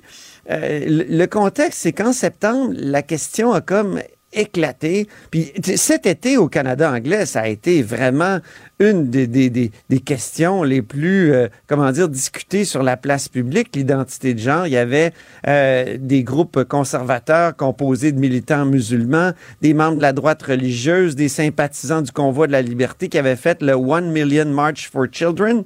Il y avait manifesté dans plusieurs grandes villes. Il y avait eu des contre-manifestations. Tu te souviens des heurts qu'il y avait eu entre les manifestants et les contre-manifestants. Il y avait... C'était spectaculaire. Donc, le gouvernement a dit, ça nous prend une réflexion. Et là, ils se sont dit, on va aller demander à 3 personnes. Ça fait un peu commission Bouchard-Taylor. Pourquoi? Parce que il n'y a pas de personnes trans ou non-binaires dans cette discussion-là. C'est dans ce comité-là de sages. C'est le parallèle que je ferais avec Bouchard-Taylor parce qu'on avait beaucoup reproché au gouvernement Charest à l'époque de ne pas avoir nommé pour cette grande enquête-là, des gens qui avaient, pu demander des accommodements raisonnables ou, qui avaient un rapport avec... C'était deux hommes blancs, des philosophes âgés. Là, c'est un petit peu le même genre de critique qu'on fait parce que Diane Lavallée préside le comité. On se souvient que c'est une infirmière de formation qui a été présidente du Conseil du statut de la femme, qui a été candidate du Parti québécois aussi dans Tachereau contre Catherine Dorion en 2018. Elle avait mordu la poussière. Elle avait aussi été candidate du PQ en 94.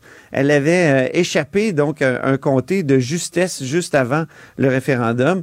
Donc, Jean-Bernard Trudeau aussi, médecin de famille, ancien directeur général adjoint du Collège des médecins du Québec. Puis, comme je l'ai dit, Patrick Taillon, chroniqueur à QUB Radio et accessoirement professeur de droit constitutionnel. Et donc, la ministre a dit, écoutez, mon comité, là, c'en est pas un de représentation. C'est vrai, Benoît, que si tu veux représenter les LGBTQ+, tu t'aurais un maudit gros comité. Non, mais c'est pas juste ça, c'est que le rapport ne serait plus impartial. Et là, je pense qu'ils ont 3 personnes pour entendre les propositions, les griefs, les recommandations, les plaintes. Et je pense que c'est important, puis qu'ils soient impartiaux. Les 3 personnes, moi, je trouve ça correct. Là, puis on va, mais qu'on entende... C'est pas un comité de militants, c'est ça qu'elle voulait éviter. C'est ce que j'ai dit aussi. Il y a des militants qui sont déçus. On peut écouter Pascal Vaillancourt, qui est directeur général de l'organisme Interligne. C'était Gay Écoute. Avant, on écoute Pascal Vaillancourt ce matin à Québec Matin à LCN. Oui, ça avait été nommé, mais même si ça a été nommé, je pense qu'on avait le droit d'être déçu de ce point de vue-là, parce que au Québec, on a quand même développé à travers les années une expertise sur les enjeux LGBTQ+, pas seulement au niveau des groupes communautaires, mais également au niveau de la recherche et des experts. Donc, c'est d'autant plus surprenant que même s'il n'y a pas de personnes trans sur ce comité-là, il n'y a pas non plus de chercheurs sur ces enjeux-là autour de cette table-là. Donc ça, c'est certain que ça nous inquiète. Par contre, on est quand même ouvert à l'idée de l'objectif qui est de contrer la désinformation. Selon ce qu'on nous a présenté, c'est de contrer la désinformation en faisant un état des lieux. Parfait. Et il n'y a pas de militantisme, il n'y aura pas de biais, ça va être impartial, c'est ce qu'on veut. On veut des opinions impartiaux, des opinions impartiales de la part d'experts, chacun dans son domaine. Ça va venir tard, le rapport, par contre, en l'hiver 2025, donc ils vont travailler assez longtemps. Tu sais que quand la Saskatchewan et le Nouveau-Brunswick voulaient empêcher les jeunes trans et non-binaires de changer de pronom ou de nom à l'école sans avertir leurs parents, Patrick Taillon m'en avait parlé à l'émission Là-haut sur la colline, très connue mondialement. Okay. On peut écouter Patrick Taillon le 5 décembre dernier à mon émission sur cette question-là. Il prenait position. Personnellement, je pense qu'il vaut mieux que l'école soit impliquée dans le processus que de laisser l'élève seul face à son milieu familial. Tout est dans la manière. L'école est supposée d'avoir des professionnels, d'avoir un savoir-faire sur la manière de communiquer avec les parents. Tôt ou tard, la famille va apprendre que l'enfant a décidé de vivre cette transition-là. Vaut mieux que l'école soit là en support. Faut que il me semble que les parents doivent être consultés aussi, là. Surtout si t'es mineur, je pense que les parents ont un mot à dire. À partir de quel âge, c'est ça. À partir de quel âge, c'est important, mais il ne faut pas non plus se méfier trop de l'école. Non, mais attends, c'est ton enfant, là. Tu es responsable de ton enfant. Il y a une discussion à avoir. C'est pas un procès, c'est une discussion. Tu es un parent. Tu fixerais ça à partir de quel âge? Ben, regarde, je suis désolé, 16 ans. 18 ans, t'es adulte à 18 ans. Avant ça, vraiment, là, je suis pas sûr. Il y a des discussions à avoir. Ouais. Moi, j'ai parlé à un médecin là, qui s'occupe de cette question-là, puis il était contre le fait que des mineurs, peut-être c'est 16 ans, peut-être c'est 18 ans, mais que des mineurs prennent cette décision qui est fondamentale dans une vie. Là. Tu peux pas revenir en arrière. Donc... on peut prendre un peu de temps. Antoine, on se laisse là-dessus, puis on se reparle. On se reparle demain? Je pense que oui. OK, parfait.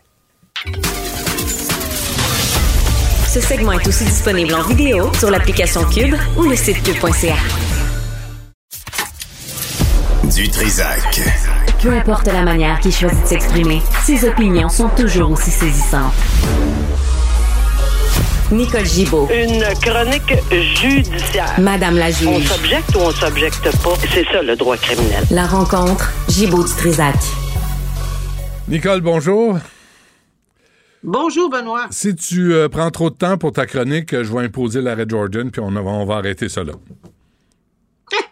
C'est bon, ça. C'est merci. Très bon. Merci, ça me vient de même. Non, mais c'est mais l'arrêt Jordan, c'est réel là, pour certaines victimes.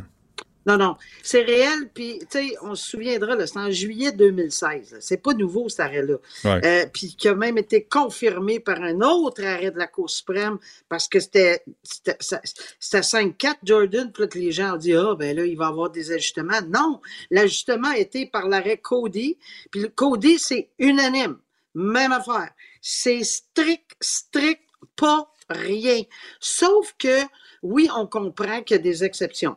Là, on parle de ça parce qu'il y a un gros article dans la presse, etc., mais on en a parlé ensemble, on va en reparler. C'est à peu près au Québec, je pense, là, je ne veux pas m'avancer dans les statistiques, là, il y en a beaucoup, une centaine encore en vue en ce moment.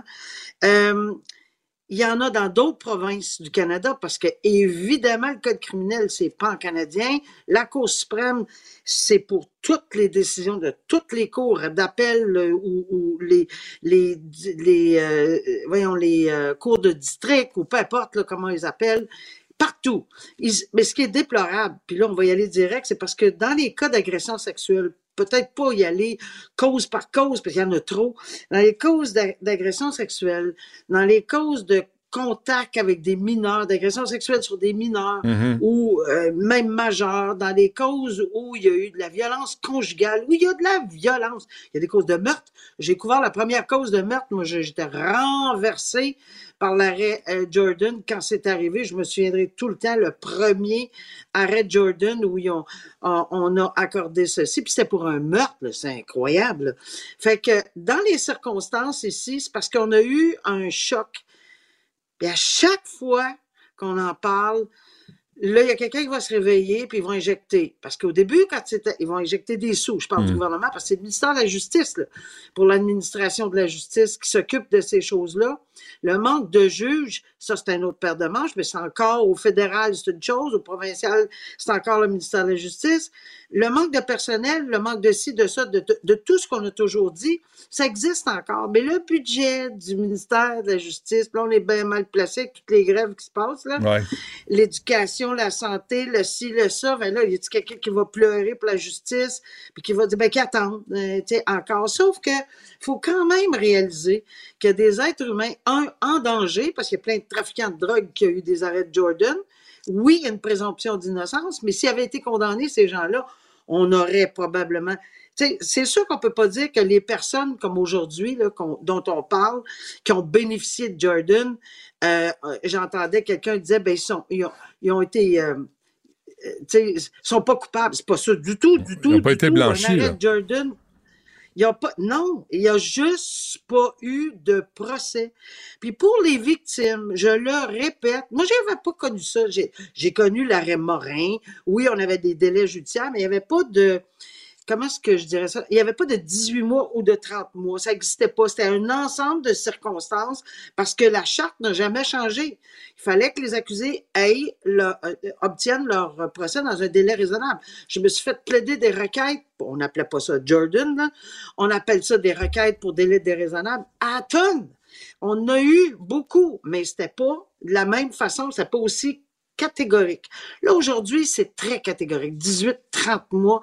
Il manque 3 mois. Ils vont se faire renverser par la Cour d'appel. Sauf que là, ce que je tiens à dire en terminant, c'est qu'on ne perdra pas espoir au Québec, peut-être, parce qu'il y a plusieurs décisions à l'extérieur du Québec qui ont pris ce qu'on appelle le ressac de la pandémie en cause pour dire, écoutez, il y a une circonstance, oui, il y a des circonstances exceptionnelles, comme une plaignante ou un accusé malade ou quelque chose de genre, mais le manque de juges, le manque de salles, non, c'est pas des excuses. C'est ça que la Cour suprême a donné comme coup de pied au système, a dit « Arrêtez de broyer, là, faites de quoi, vous avez des gouvernements, puis les délais sont là, fait qu'organisez-vous. Ouais. » Mais malheureusement, ça sera toujours l'enfant pauvre, Benoît. Toujours ça.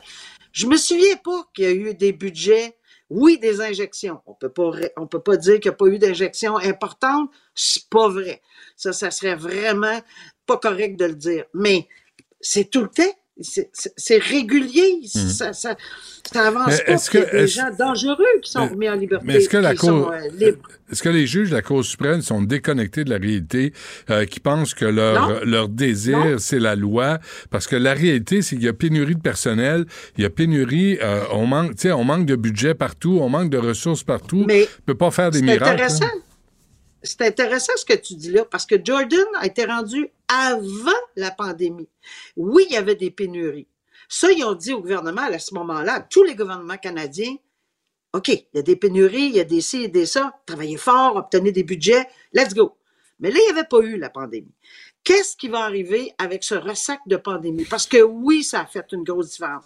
Est-ce que ça veut dire que à cause des décisions, parce qu'on attend 2, 3 de la Cour d'appel, au moins 2 là, de la Cour d'appel du Québec, là, qui vont plaider, parce que la Couronne va vouloir plaider que la pandémie a fait un gros mal dans les questions de délai. Et je suis d'accord. Mais qu'est-ce que la Cour d'appel va dire? Est-ce qu'elle va dire oui? Est-ce qu'ils vont aller jusqu'à la Cour suprême pour faire analyser ce ressac qui est la pandémie? Est-ce que la Cour suprême va vouloir se pencher sur quelque chose qu'ils n'avaient pas en 2016? Parce qu'il ne l'avait pas. On n'avait pas eu de pandémie. Ouais. Alors, ça va être intéressant de voir. Puis, avant qu'on se quitte, Nicole, un mot sur le chanteur Corneliu. Oui, je pense pas que c'est arrivé. J'attends des nouvelles de toujours. Puis on pourra peut-être donner la dernière nouvelle demain, quand on l'aura. C'est que cette personne-là est en mandat d'arrestation. Un mandat d'arrestation qui avait été émis par la Cour, pas pour. C'est un mandat, ce qu'on appelle en anglais le bench warrant. Là, ça vient du banc. Parce qu'il y a eu une ordonnance à ce monsieur de se présenter. Ça faisait 2 fois que ses avocats disaient qu'il n'y avait pas de contact avec lui, mais là, la Cour a dit « j'ordonne qu'il soit présent, fait que faites ce que vous avez à faire pour le trouver, puis si on ne le trouve pas, ben, je vais être obligé de lui mettre un mandat, je l'ai fait souvent, puis ça arrive, puis c'est comme ça. » Mais là, quand il s'est fait arrêter, c'est pas moi. Puis j'avais donné une entrevue là-dessus, j'ai dit « écoutez, il va falloir qu'il y ait une excuse, pas farfelue, mais très raisonnable, on verra. Ouais. » Il a dit « c'est pas moi, mes avocats m'ont jamais dit ça. » J'ai hâte de voir. Puis un enquêteur, une enquêtrice ou quelqu'un doit témoigner aujourd'hui. C'est rare qu'on voit une enquêtrice témoigner ou un enquêteur témoigner dans ce genre de mandat d'arrestation. Mais là, est-ce qu'ils vont mettre les avocats dans la boîte aux témoins? Je ne sais pas. C'est intéressant. Parce que c'est ce qu'elle allègue. Ouais. La dernière nouvelle, c'est ce qu'elle alléguait. Ouais. Ça a l'air qu'ils l'ont trouvé dans un karaoké. Ils pratiquaient. C'est bon. Nicole Gibon, merci. On se reparle. Salut. C'est un tannant. Ouais, je le sais. Salut, à jeudi. Salut.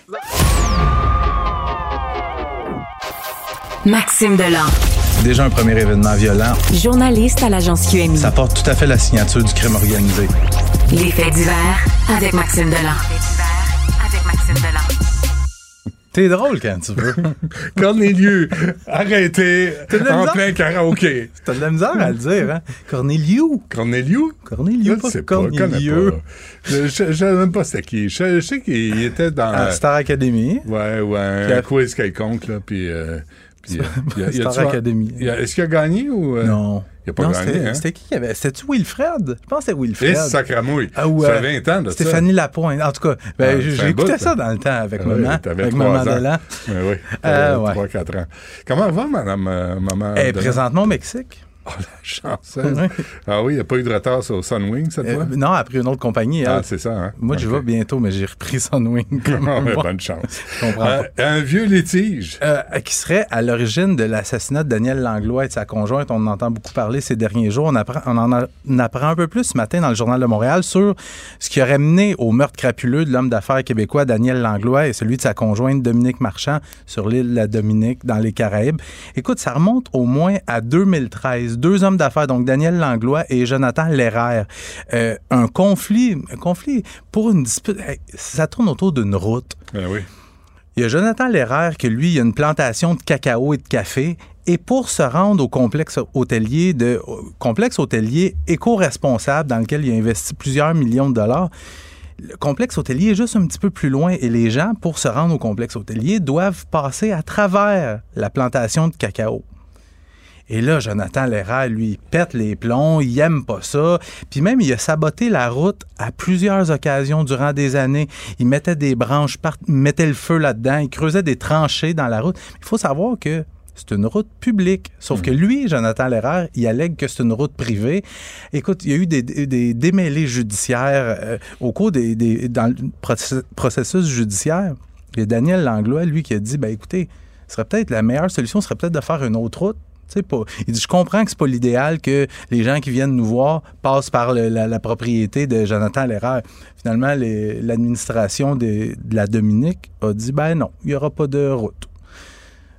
Qu'est-ce qui arrive? Mais Jonathan Lehrer, le type l'américain, il a recours à un tueur à gages. Ouais. Là, ça a l'air qu'ils ont arrêté... Ils ont arrêté deux personnes. Ah oui, hein? Arrêté deux. Parce qu'ils voulaient pas... Tu sais, des voisinages... Mais en gros, c'est ça, c'est... une chicane de voisins, comme on en voit partout, des chicanes de voisins. Puis finalement, ben, parce que eux autres, en 2018, si ma mémoire est bonne, ils ont été envoyés en médiation pour essayer de trouver une solution. Ben, Jonathan Lehrer... Mais lui, il comprend pas qu'en tuant Daniel Langlois et Dominique Marchand, oui. Il va aller en prison. Il y a du monde qui... Ben oui. J'espère. C'est cacao, il va les regarder de sa fin de cellule. Ben, je trouve que c'est une triste histoire qu'on va suivre au cours des prochaines semaines, mais il y a ma collègue au Journal de Montréal, Frédéric Giguère, qui a appelé... Elle est bonne. Oui, elle est bonne. Elle a réussi à rejoindre le père de Jonathan Lehrer en Floride, puis lui, le père, il comprend pas, puis même, il ne croyait pas. Il dit, je veux pas vous parler, je veux aller le voir de mes yeux. Il croyait pas que son fils pouvait avoir fait quelque chose comme ça. C'est épouvantable. Ouais, ça suit. Arrêté pour avoir fait quoi? Décharger une arme à feu en plein quartier résidentiel à Laval. Super. Ben oui, la police qui a annoncé ce matin l'arrestation d'un homme de 25 ans soupçonné d'avoir déchargé une arme à feu en direction d'un groupe de personnes qui se trouvaient en pleine rue le 6 octobre dernier dans le quartier Pont-Vieux à Laval. La fusillade... Je suis né là, moi. Ah oui, hein? À Pont-Vieux. Ça donne des beaux produits. Sur la rue Lahaye. Ah oui? Oui. OK. La fusillade, juste un peu avant l'heure du dîner, il y a un gars qui arrive, tire 5 balles en pleine rue en direction d'un groupe de personnes. Il n'y a personne qui a été atteint, par chance. Rapidement, les policiers, ça a pris quelques semaines, en fait, d'enquête pour relier le suspect qui s'appelle Chino Bruno, un gars très bien connu des milieux policiers. Je regardais ses antécédents tantôt. Depuis qu'il a atteint la majorité, il s'est retrouvé près d'une 20aine de fois devant les tribunaux pour divers crimes. Puis d'ailleurs, au moment de la fusillade, Chino Bruno, il venait de sortir de prison quelques mois plus tôt. Comment il s'appelle? Chino Bruno. Ouais. Il venait de sortir de prison quelques mois plus tôt après avoir purgé 12 mois de prison pour une affaire de possession d'armes et de possession de stupéfiants. Et là, il sort, puis on le retrouve, puis là, il tire. Quelques mois plus tard, il retire en pleine rue. Une bonne personne. À l'heure du dîner, je te le rappelle. À l'heure du dîner. Mais souviens-toi qu'est-ce que le directeur du service de la police de Laval avait déclaré un petit peu plus d'un an. Ouais. Tu sais, à Montréal, à Laval, il y avait énormément de fusillades, ça tirait partout. Puis le directeur était sorti, il avait pris le micro, puis il avait dit, écoutez, c'est un petit groupe de personnes, de bandits qui terrorisent une population entière. On va vous trouver, on va vous suivre, on va vous mettre de la pression, puis on va vous arrêter. Ça, mais quand il parlait de gens comme ça, Chino Bruno, c'est le genre de gars à qui il s'adresse. Malheureusement, ils ressortent de prison. Ils comprennent pas. Là. Il va falloir que les tribunaux fassent leur bout de chemin. Peut-être les juges qui soient un peu plus sévères. Et des anarchistes qui font quoi? Qui se trompent de cible à Québec. Bon. Tu vas l'aimer, celle-là. Quelle histoire de mon collègue qui a sorti ça tantôt sur la colline parlementaire, Gabriel Côté. Il y a un groupe d'anarchistes dans la région de Québec qui est bien fâché contre le projet de loi 31 de la ministre responsable de l'habitation, France-Hélène Duranceau. Projet de loi essentiellement là, qui permettrait aux propriétaires d'immeubles à logement de refuser une cession de bail. Fait qu'ils sont fâchés, les anarchistes, et hier soir, ils décident de, en gros guillemets, là, passer un message en allant vandaliser les portes du bureau de la ministre. On asperge les portes de peinture, puis honnêtement, ça fait un pas pire dégâts. Seul problème, c'est qu'ils se sont trompés de bureau. Oh. Ils n'ont pas vandalisé les bonnes portes. Ils ont vandalisé quoi? Les portes du ministère des Affaires municipales. Ah, ben, je savais pas! Ah, mais je suis trompé. Mais attends un peu. Puis là, je suis en train de me demander, est-ce que c'est les articles de journaux qui viennent d'être écrits sur le sujet qui leur ont fait comprendre qu'ils s'étaient trompés de cible? Parce que eux autres, ils ont l'air d'être bien contents de leur coup. Ils publient un communiqué en disant « La ministre, ses petits amis lobbyistes et sa partenaire d'affaires Annie Lemieux doivent être bien heureux de pouvoir exploiter librement les locataires pour se remplir les poches. Pour lui envoyer un message, nous avons redécoré la porte de son ministère à Québec. » C'est niaiseux, ça. Puis plus loin... Ben, parce que le fond de la question est important. Là. Oui. T'as une ministre qui est une courtière immobilier, absolument, qui a reçu sa partenaire d'affaires à son bureau comme ministre, tu sais, qui fait partie du problème de la crise du logement, les courtiers immobiliers. Là. Moi, je pense pas autrement. Le message doit être envoyé, mais pas comme ça. Ben non. Pas en sans dessin. Pas en crétin. Mais tu sais, ça veut changer des projets de loi, c'est même pas capable de trouver une adresse. La bonne adresse. Mais j'aime ça, dans leur courriel, ils disent « Nous sommes partout. Nous sommes anarchistes. Ah, » ouais. Vous êtes peut-être partout, mais hier soir, vous n'étiez pas à bonne place. Vous ne savez pas où vous êtes. As-tu déjà vu un anarchiste, toi, de bonne humeur? Non, mais ils sont tout le temps fâchés. Ils sont toujours cranqués. Je ne sais pas ce qu'ils ont. Ils sont tout le temps... Ben, tu sais, c'est parce que c'est des gens qui trouvent que Québec solidaire est à droite. Là. Ça te donne une idée. Mais tu sais, c'est le même genre de personne qui avait investi, je te le rappelle, sur Saint-Denis, un restaurant végétarien pour dénoncer la cruauté animale. Tu sais, des fois, là... Mais il faut pas... On les salue pareil. Ces gens-là, je les ai croisés dans les manifestations étudiantes. Ouais. C'est difficile. Ils sont difficiles à aimer. Ah oui, hein? Ils sont difficiles à aimer. On peut pas discuter avec ces gens-là. Difficile à comprendre aussi. Ouais. Maxime Deland, merci. On se parle demain. Une voix qui porte, des idées concrètes, des propos qui résonnent. Benoît Dutrizac, déstabilisant, juste comme on aime. La rencontre Durocher-Dutrizac. Dans ce cas-ci, est-ce que c'est criminel? Pantoute. Une dualité qui rassemble les idées. Mais non, tu peux pas dire ça. Hein? On rembobine cette affaire-là. Non. Prends soin de toi, là.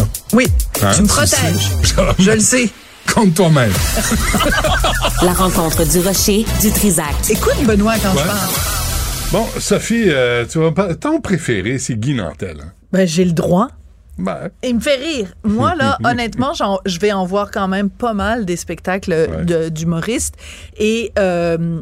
Guy est en haut de la liste. Il me fait rire. Après, chacun ses goûts. Si vous n'aimez pas son style d'humour, vous n'êtes pas obligé d'aller le voir. Mais c'est qu'en plus, ça fait des années que pour mousser ses spectacles, et il s'en est jamais caché, Guy Nantel fait des vox pop. Donc là, il fait un vox pop sur Noël. Alors, petite parenthèse ici. Lundi, dans le Journal de Montréal, le Journal de Québec, je fais une chronique qui s'intitule « Le Vox Pop rêvé de Guy Nantel ». Et je te jure que c'est pas arrangé avec le gars des vues.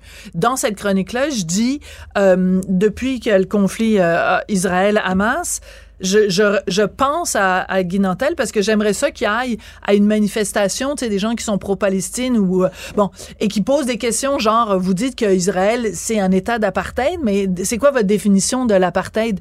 Puis j'aimerais ça que Guy Nantel montre une carte du Moyen-Orient aux gens puis qu'il leur demande vous situez où Israël? Puis est où l'Égypte par rapport à Israël? Enfin, je la fais là, elle est au sud. La Jordanie, la Syrie, le Liban, qui sont les 4 pays limitrophes, vous les situez comment? Puis la bande de Gaza, c'est qu'est-ce qu'il y a à Gaza par rapport à la bande de Gaza? Tu sais, le genre de question. Bon, bref. Là, il fait un vox pop sur Noël. C'est un sujet consensuel, Noël. ben ça donne quand même des résultats comme ceci. De quelle religion était Jésus? C'est ça le judaïsme? Il était juif. C'est vrai? Judaïsme? Ouais. Donc, il était un Judas. Dans quelle ville est né Jésus? Bethléem. Écoute, t'es un as, mon ami. Mais ça, ce coin du monde-là, ça correspond à quel pays aujourd'hui? Israël. Ouais. À quel point du monde on pourrait associer ça actuellement? L'Irak? Le judaïsme, non? En Égypte, c'est ça. C'est ça. Il y a une guerre là-bas. L'Irak. L'Iran. Il va falloir prendre une décision. L'Irak d'abord. L'Irak. Ça, c'est des Juifs? Oui. Okay. Bon, je veux pas faire jouer tout le Vox Pop. Vous irez le voir. De toute façon, c'est ça qu'il veut, Guy. C'est sa façon de faire de la promotion pour ses spectacles. C'est très bon. C'est aller voir les Vox Pop. Alors, évidemment, dans ce cas-là, il a dit qu'il a été plus gentil que d'habitude, c'est-à-dire qu'il a mis beaucoup plus de bonnes réponses. Ben puis oui. En effet, il y a plein de gens qui ont des bonnes réponses et c'est quand même rassurant. Mais je me questionne quand même, puis je veux pas prendre à partie cette petite dame-là qui a l'air d'une petite dame bien, bien sympathique, mais... Quand même, je veux dire, faut être un tantinet déconnecté quand même de l'actualité pour penser qu'en Iran, les gens sont juifs. Parce que, quand même, depuis le meurtre de Mahsa Amini, on a quand même beaucoup entendu parler. Et d'autres. Enfin, un tantinet, oui, puis de plusieurs autres, mais ça a commencé avec elle parce que, évidemment, mais on en a parlé des autres, Benoît, mais on en a moins parlé. Mahsa Amini, quand même, ça a été à la une de tous les journaux. On a vu des personnalités se couper une mèche de cheveux en solidarité. Ouais. Bref, il y a quand même eu tout un houpla autour de ça.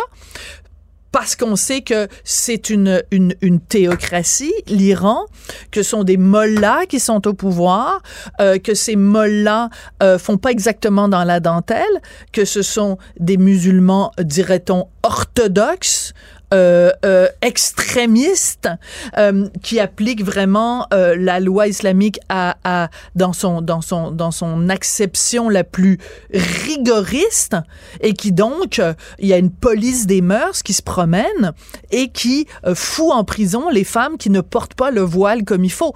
Donc comment tu peux concilier dans ta tête ça et le fait que l'Iran sera un État juif alors que l'Iran quand même, au tout début de sa constitution, c'est la destruction de l'État d'Israël. Elle s'intéresse pas à ça. Non, mais elle s'intéresse pas à ça, mais c'est correct. Et en effet, je suis pas là, donc, mais je suis juste là pour dire, c'est quand même, des fois, tu te dis, à quoi on sert, nous, les journalistes? Tu sais, à quoi ça sert qu'on envoie des reporters à travers le monde, qu'on ait des analystes, qu'on ait des Normands Lester, puis qu'on parle de ça, puis là, t'as quelqu'un qui dit, ben... Quand tu fais partie d'un mouvement religieux qui s'appelle le judaïsme, t'es un Judas. C'est quand même assez rigolo, parce que Judas, c'est quand même celui qui a trahi le petit Jésus. C'est quand même... Quand on a suivi nos cours de Bible, c'est ça qu'on apprend. Non, mais même Judas. Un tantinet de culture générale ou de... Bon, bref. Mais on va mettre ça sous le compte de la nervosité. Ben oui.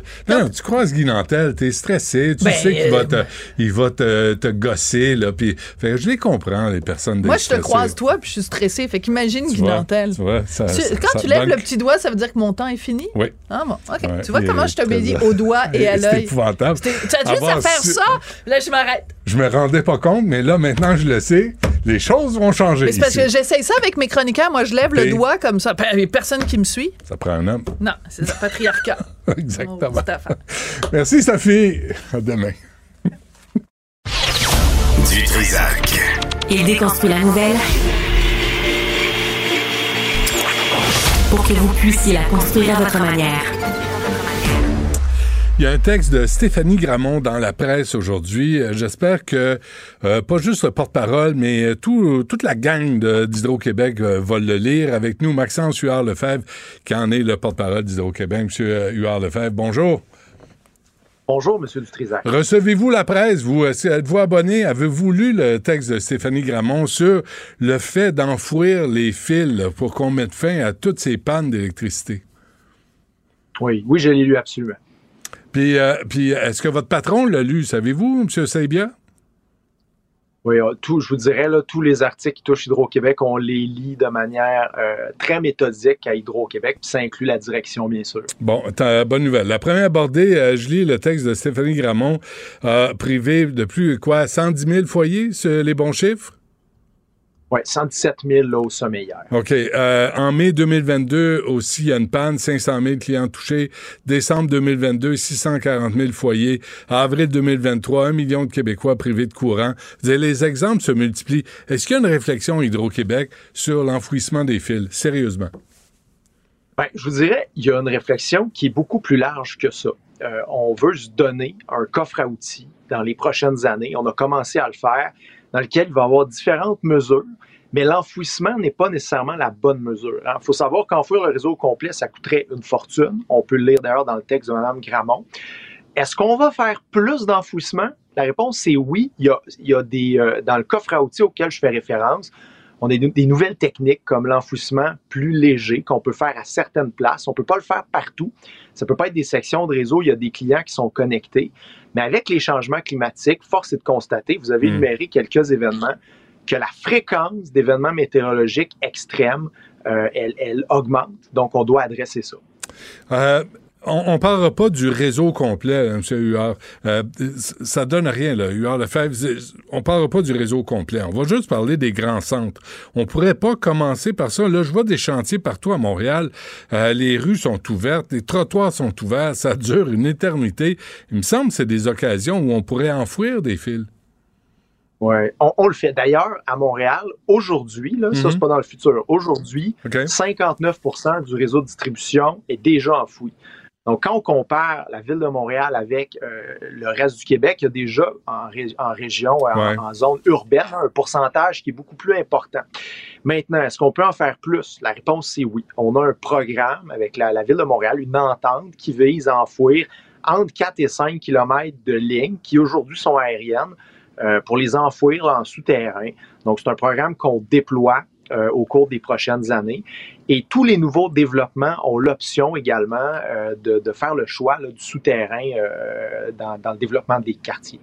OK, mais est-ce que c'est du cas par cas? Est-ce qu'il y a un plan de match? Est-ce qu'il y a des endroits, tu sais, on parle des banlieues aussi, là, où les arbres touchent les fils, il y a les problèmes de vieillissement du système, de l'entretien. Il y a plusieurs problèmes là, qui touchent cette question-là, finalement. Oui. La réponse à votre question, est-ce qu'il y a un plan de match? C'est oui. On a déposé début novembre un plan d'action dans lequel on se projette jusqu'en 2035 à plusieurs niveaux en termes d'efficacité énergétique, en termes de production nécessaire pour répondre à la croissance de la demande. Mais la première priorité dans ce plan-là, c'est la qualité du service. Et on veut faire deux choses. Premièrement, on veut augmenter nos investissements dans notre réseau. Il faut savoir que dans les actifs d'Hydro-Québec, il y en a plusieurs qui ont été construits dans les mêmes années, les années 60, 70, 80. Donc, il y a plusieurs équipements qui arrivent à pérennité. Donc, on va entrer dans une phase d'investissement très importante dans les prochaines années, 45 à 50 milliards d'ici 2035. Ça, c'est pour construire des nouvelles infrastructures. C'est pour améliorer, pérenniser ce qui existe, remplacer des poteaux, remplacer des transformateurs. Et ça, concrètement, ça va améliorer la qualité du service. Donc ça, c'est une chose. L'autre élément, c'est comment, la question qu'on se pose là, pour adresser l'autre élément, c'est comment on peut améliorer notre réseau pour faire face au changement climatique, puis aux événements que vous décriviez tantôt. Et c'est là où je faisais référence à un coffre à outils, mais l'enfouissement n'est pas la seule solution. Il y en a différentes, mais elle va en faire partie. Mais est-ce que vous coordonnez tous ces projets-là, là, ces programmes-là, est-ce que vous les coordonnez avec les villes en sachant qu'il va y avoir des grands travaux sur telle rue, sur telle artère, sur tel boulevard, puis quelqu'un vous fait signe, Hydro-Québec, venez-vous-en, là, c'est le temps, là. Oui, avec la Ville de Montréal, l'entente qu'on a, évidemment, c'est coordonné. Le 4-5 km auquel je faisais référence tantôt. Mais Laval, Longueuil, Sherbrooke, Québec, les autres villes? On a un autre programme qui, malheureusement, on a dû le mettre sur pause. Je vous explique pourquoi après, là, mais on a un autre programme qui vise l'ensemble des municipalités au Québec. Donc, qui vise justement à permettre d'enfouir progressivement des sections de réseaux de distribution. Vous n'êtes pas sans savoir, ça a été couvert par les médias de Québécois, là, qu'on a eu une hausse de demande de raccordement dans les 2 dernières années très soutenue. Et pour cette raison-là, on a dû, de manière à consacrer là, le plus d'efforts possible à raccorder les nouveaux clients qui attendent, on a dû mettre sur pause ce programme-là, mais qui va pouvoir reprendre là, dès qu'on aura on aura des délais plus courts de connexion au réseau pour les nouveaux clients. Bon, c'est parce que, tu sais, là, je comprends, vous dites, c'est pas la solution, là, mais quand on voit le nombre de pannes d'électricité au Québec au cours des derniers mois, dernières années, je me demande c'est quoi votre solution, parce que on peut pas rester, on peut pas au 21e siècle continuer à planter des fils après des poteaux, là. Bien, d'abord, on est d'accord sur vous, sur une chose, là, la qualité du service doit augmenter. On doit avoir un meilleur service, on doit investir davantage. Ce constat-là que vous faites, on le partage et dans les prochaines années, comme je le disais tantôt, c'est majeur ce qui va être investi en pérennisation de nos infrastructures. Mais je veux vous dire, quand on remplace un poteau qui a quelques décennies par un poteau neuf, qui est plus gros, plus massif, quand on installe stratégiquement des poteaux de composite à des endroits où les poteaux pourraient être plus vulnérables, quand on ajoute des automatismes sur notre réseau, des gaines de protection, différentes solutions comme ça, ben on vient à avoir un effet important sur la qualité du service. Donc, il n'y a pas que l'enfouissement qui est une solution. Là, c'est pas une solution magique. Mais vraiment, j'insiste là-dessus. On a un coffre à outils, puis chaque outil va être important. Mais comment, avant qu'on se quitte, M. Huard-Lefebvre, comment vous expliquez donc ces immenses pannes d'électricité? Là? À chaque fois qu'il y a un peu de neige, il y a un peu de verglas, le système s'effondre. Oui, dans les 5 dernières années, on a vu 2 fois plus d'événements météorologiques extrêmes que ce qu'on avait vu dans les 15 années précédentes. Donc, il y a eu, et on le lie au changement climatique, il y a eu une accélération des événements extrêmes et 40 à 70 % des pannes sont liées à la végétation. Puis là, ce qu'on a vécu hier en passant, là, la neige lourde, je veux rassurer les gens, une tempête de neige, ça ne cause pas de panne d'électricité ou ça en cause peu de manière générale. Là, c'est parce qu'on a un mercure qui est près de zéro. Alors, on a une neige qui est lourde. Elle a un effet qui ressemble à celui du verglas. Elle s'accumule sur les branches d'arbres. Les branches d'arbres tombent et entrent en contact avec les fils. Donc ça, c'est un autre élément sur lequel on va travailler puis on va investir davantage. La maîtrise de la végétation. Donc, on veut raccourcir les cycles, couper les branches des arbres de façon préventive, pour justement éviter que quand on a des situations météo plus extrêmes, ben, qu'il y ait ces contacts-là entre branches, arbres, fils électriques. Mais si ces fils-là étaient enfouis, vous n'auriez pas besoin d'aller couper des branches et des arbres, là? C'est sûr qu'un conducteur enfoui va être protégé de la végétation. Par contre, quand il y a une panne souterraine, il faut penser au fait, vous le savez, un fil électrique, mettons, à la maison. Là, on peut avoir des fils pour brancher des lumières à l'extérieur. L'eau, le ruissellement de l'eau peut être un enjeu. Donc, il y a des enjeux aussi avec le souterrain et les pannes du réseau de distribution souterrain peuvent être plus longues. Donc, ça peut être plus long de trouver le problème quand on doit sortir un conducteur, faire du jointage. C'est des travaux assez majeurs. Donc, c'est pas une solution qui est parfaite. C'est vrai que ça rend le réseau moins vulnérable à la végétation. Puis c'est pour ça qu'on va en faire, comme je disais tantôt, de l'enfouissement avec une nouvelle technique à certains endroits appropriés. Alors, on va en faire plus qu'avant, mais c'est pas la seule solution. OK. Et il reste combien d'abonnés là, qui n'ont pas d'électricité là, à l'heure où on se parle? Bien, lié aux événements d'hier, c'est à peu près 20 000. Il y a eu des nouvelles pannes là, à Montréal tantôt qui ont fait monter le bilan. Donc, on était autour de 20 000. Puis c'est surtout la Montérégie et l'Estrie. Là, puis en Montérégie, là où il y a le plus de chutes neige lourdes, c'est le long du fleuve, donc de Châteauguay à Longueuil. C'est vraiment cette zone-là où il y a encore le plus de gens en panne, malheureusement. Puis on remercie les gens pour leur patience. Maxence Huard-Lefebvre d'Hydro-Québec, merci. À la prochaine. Merci, M. Dutrizac. Au plaisir.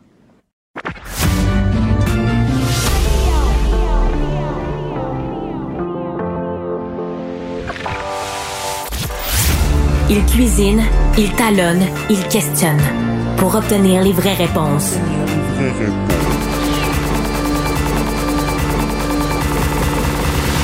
Dutrizac.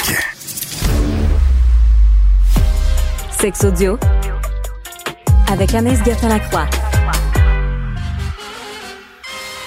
Anaïs, bonjour.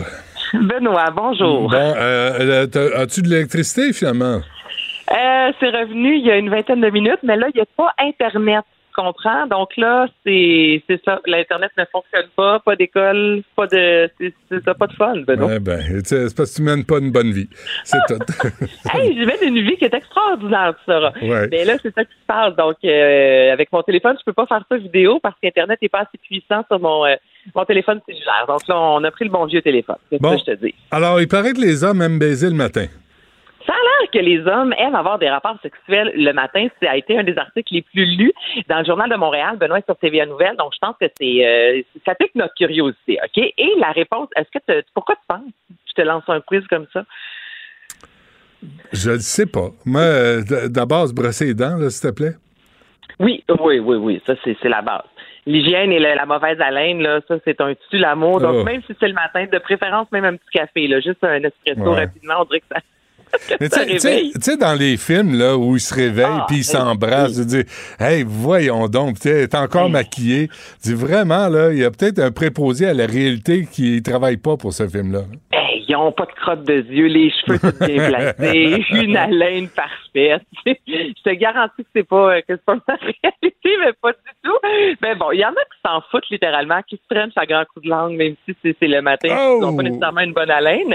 Et la raison, OK, Benoît, c'est là, les médecins, c'est que les hommes auraient un cycle hormonal le matin. OK? Et là, ils racontent même que depuis la préhistoire, là, ce serait pour que l'homme puisse se reproduire. Donc, c'est vraiment le matin, lorsque vous vous réveillez, que là, dans toute la journée, c'est là que ça part. Et ensuite, plus la journée avance, plus vos hormones, là, je te dirais, la production d'hormones, plutôt, diminue. Ensuite, il y a aussi d'autres, il y a des spécialistes qui disent, il y a le fait aussi que la nuit, il y a une absence de stress. Donc, là, tu te réveilles le matin, là, on commence à avoir un cocktail assez intéressant. C'est un pic d'hormones, mais en plus de ça, il n'y a pas eu de stress. Donc, tu es détendu. Et il y a aussi la fameuse érection dite matinale, mais le vrai terme, en fait, c'est une érection nocturne. OK? Et ça arrive dans la dernière phase du sommeil, Benoît, la phase dite paradoxale. En moyenne, c'est de 3 à 5 érections par nuit. Ça peut durer entre 15 et même 40 minutes, là. Donc là, mettons que ça t'arrive 5 fois par nuit à 40 minutes. Moi, je suis pas loin de ma nuit complète, on dirait. Ça travaille tout le temps, cette affaire-là. C'est épouvantable. Ça travaille tout le temps, cette affaire-là. Exactement. Alors là, ce que les spécialistes aussi disent, c'est en plus de ça, tu te réveilles, il y a cette érection-là qui dit bonjour, il n'y a pas eu de stress durant la nuit, tu as les hormones dans le tapis, donc c'est ce qui expliquerait pourquoi c'est le moment, puis évidemment, c'est pas pareil pour tous les hommes, on peut pas vous mettre tous dans le même bassin, mais règle générale, ce serait le moment de la journée où vous êtes le plus enclin à avoir des rapports sexuels. Et tout ça, c'est une question d'hormones. Ça a bien de l'allure. En anglais, ils appellent ça la gloire du matin, hein? Ah oui? Le morning glory. Ouais. Comme le glory hole, le morning glory. Il y a toujours la gloire, quelque chose. La gloire est toujours... Elle est pas loin, la gloire. C'est aphrodisiaque, la gloire, de toute évidence. Bon, puis ça, c'est intéressant. Qui dit « je t'aime » en premier dans un couple? Là?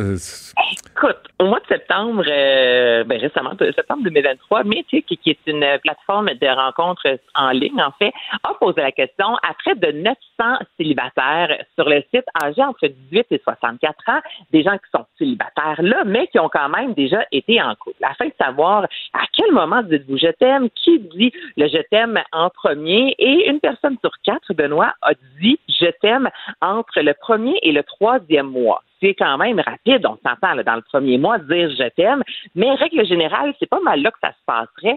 Et là, c'est ça, moi, que j'ai trouvé, en tout cas, je trouve que c'est triste et troublant. La majorité, ce sont les garçons qui le disent en premier, les hommes qui disent le je t'aime en premier.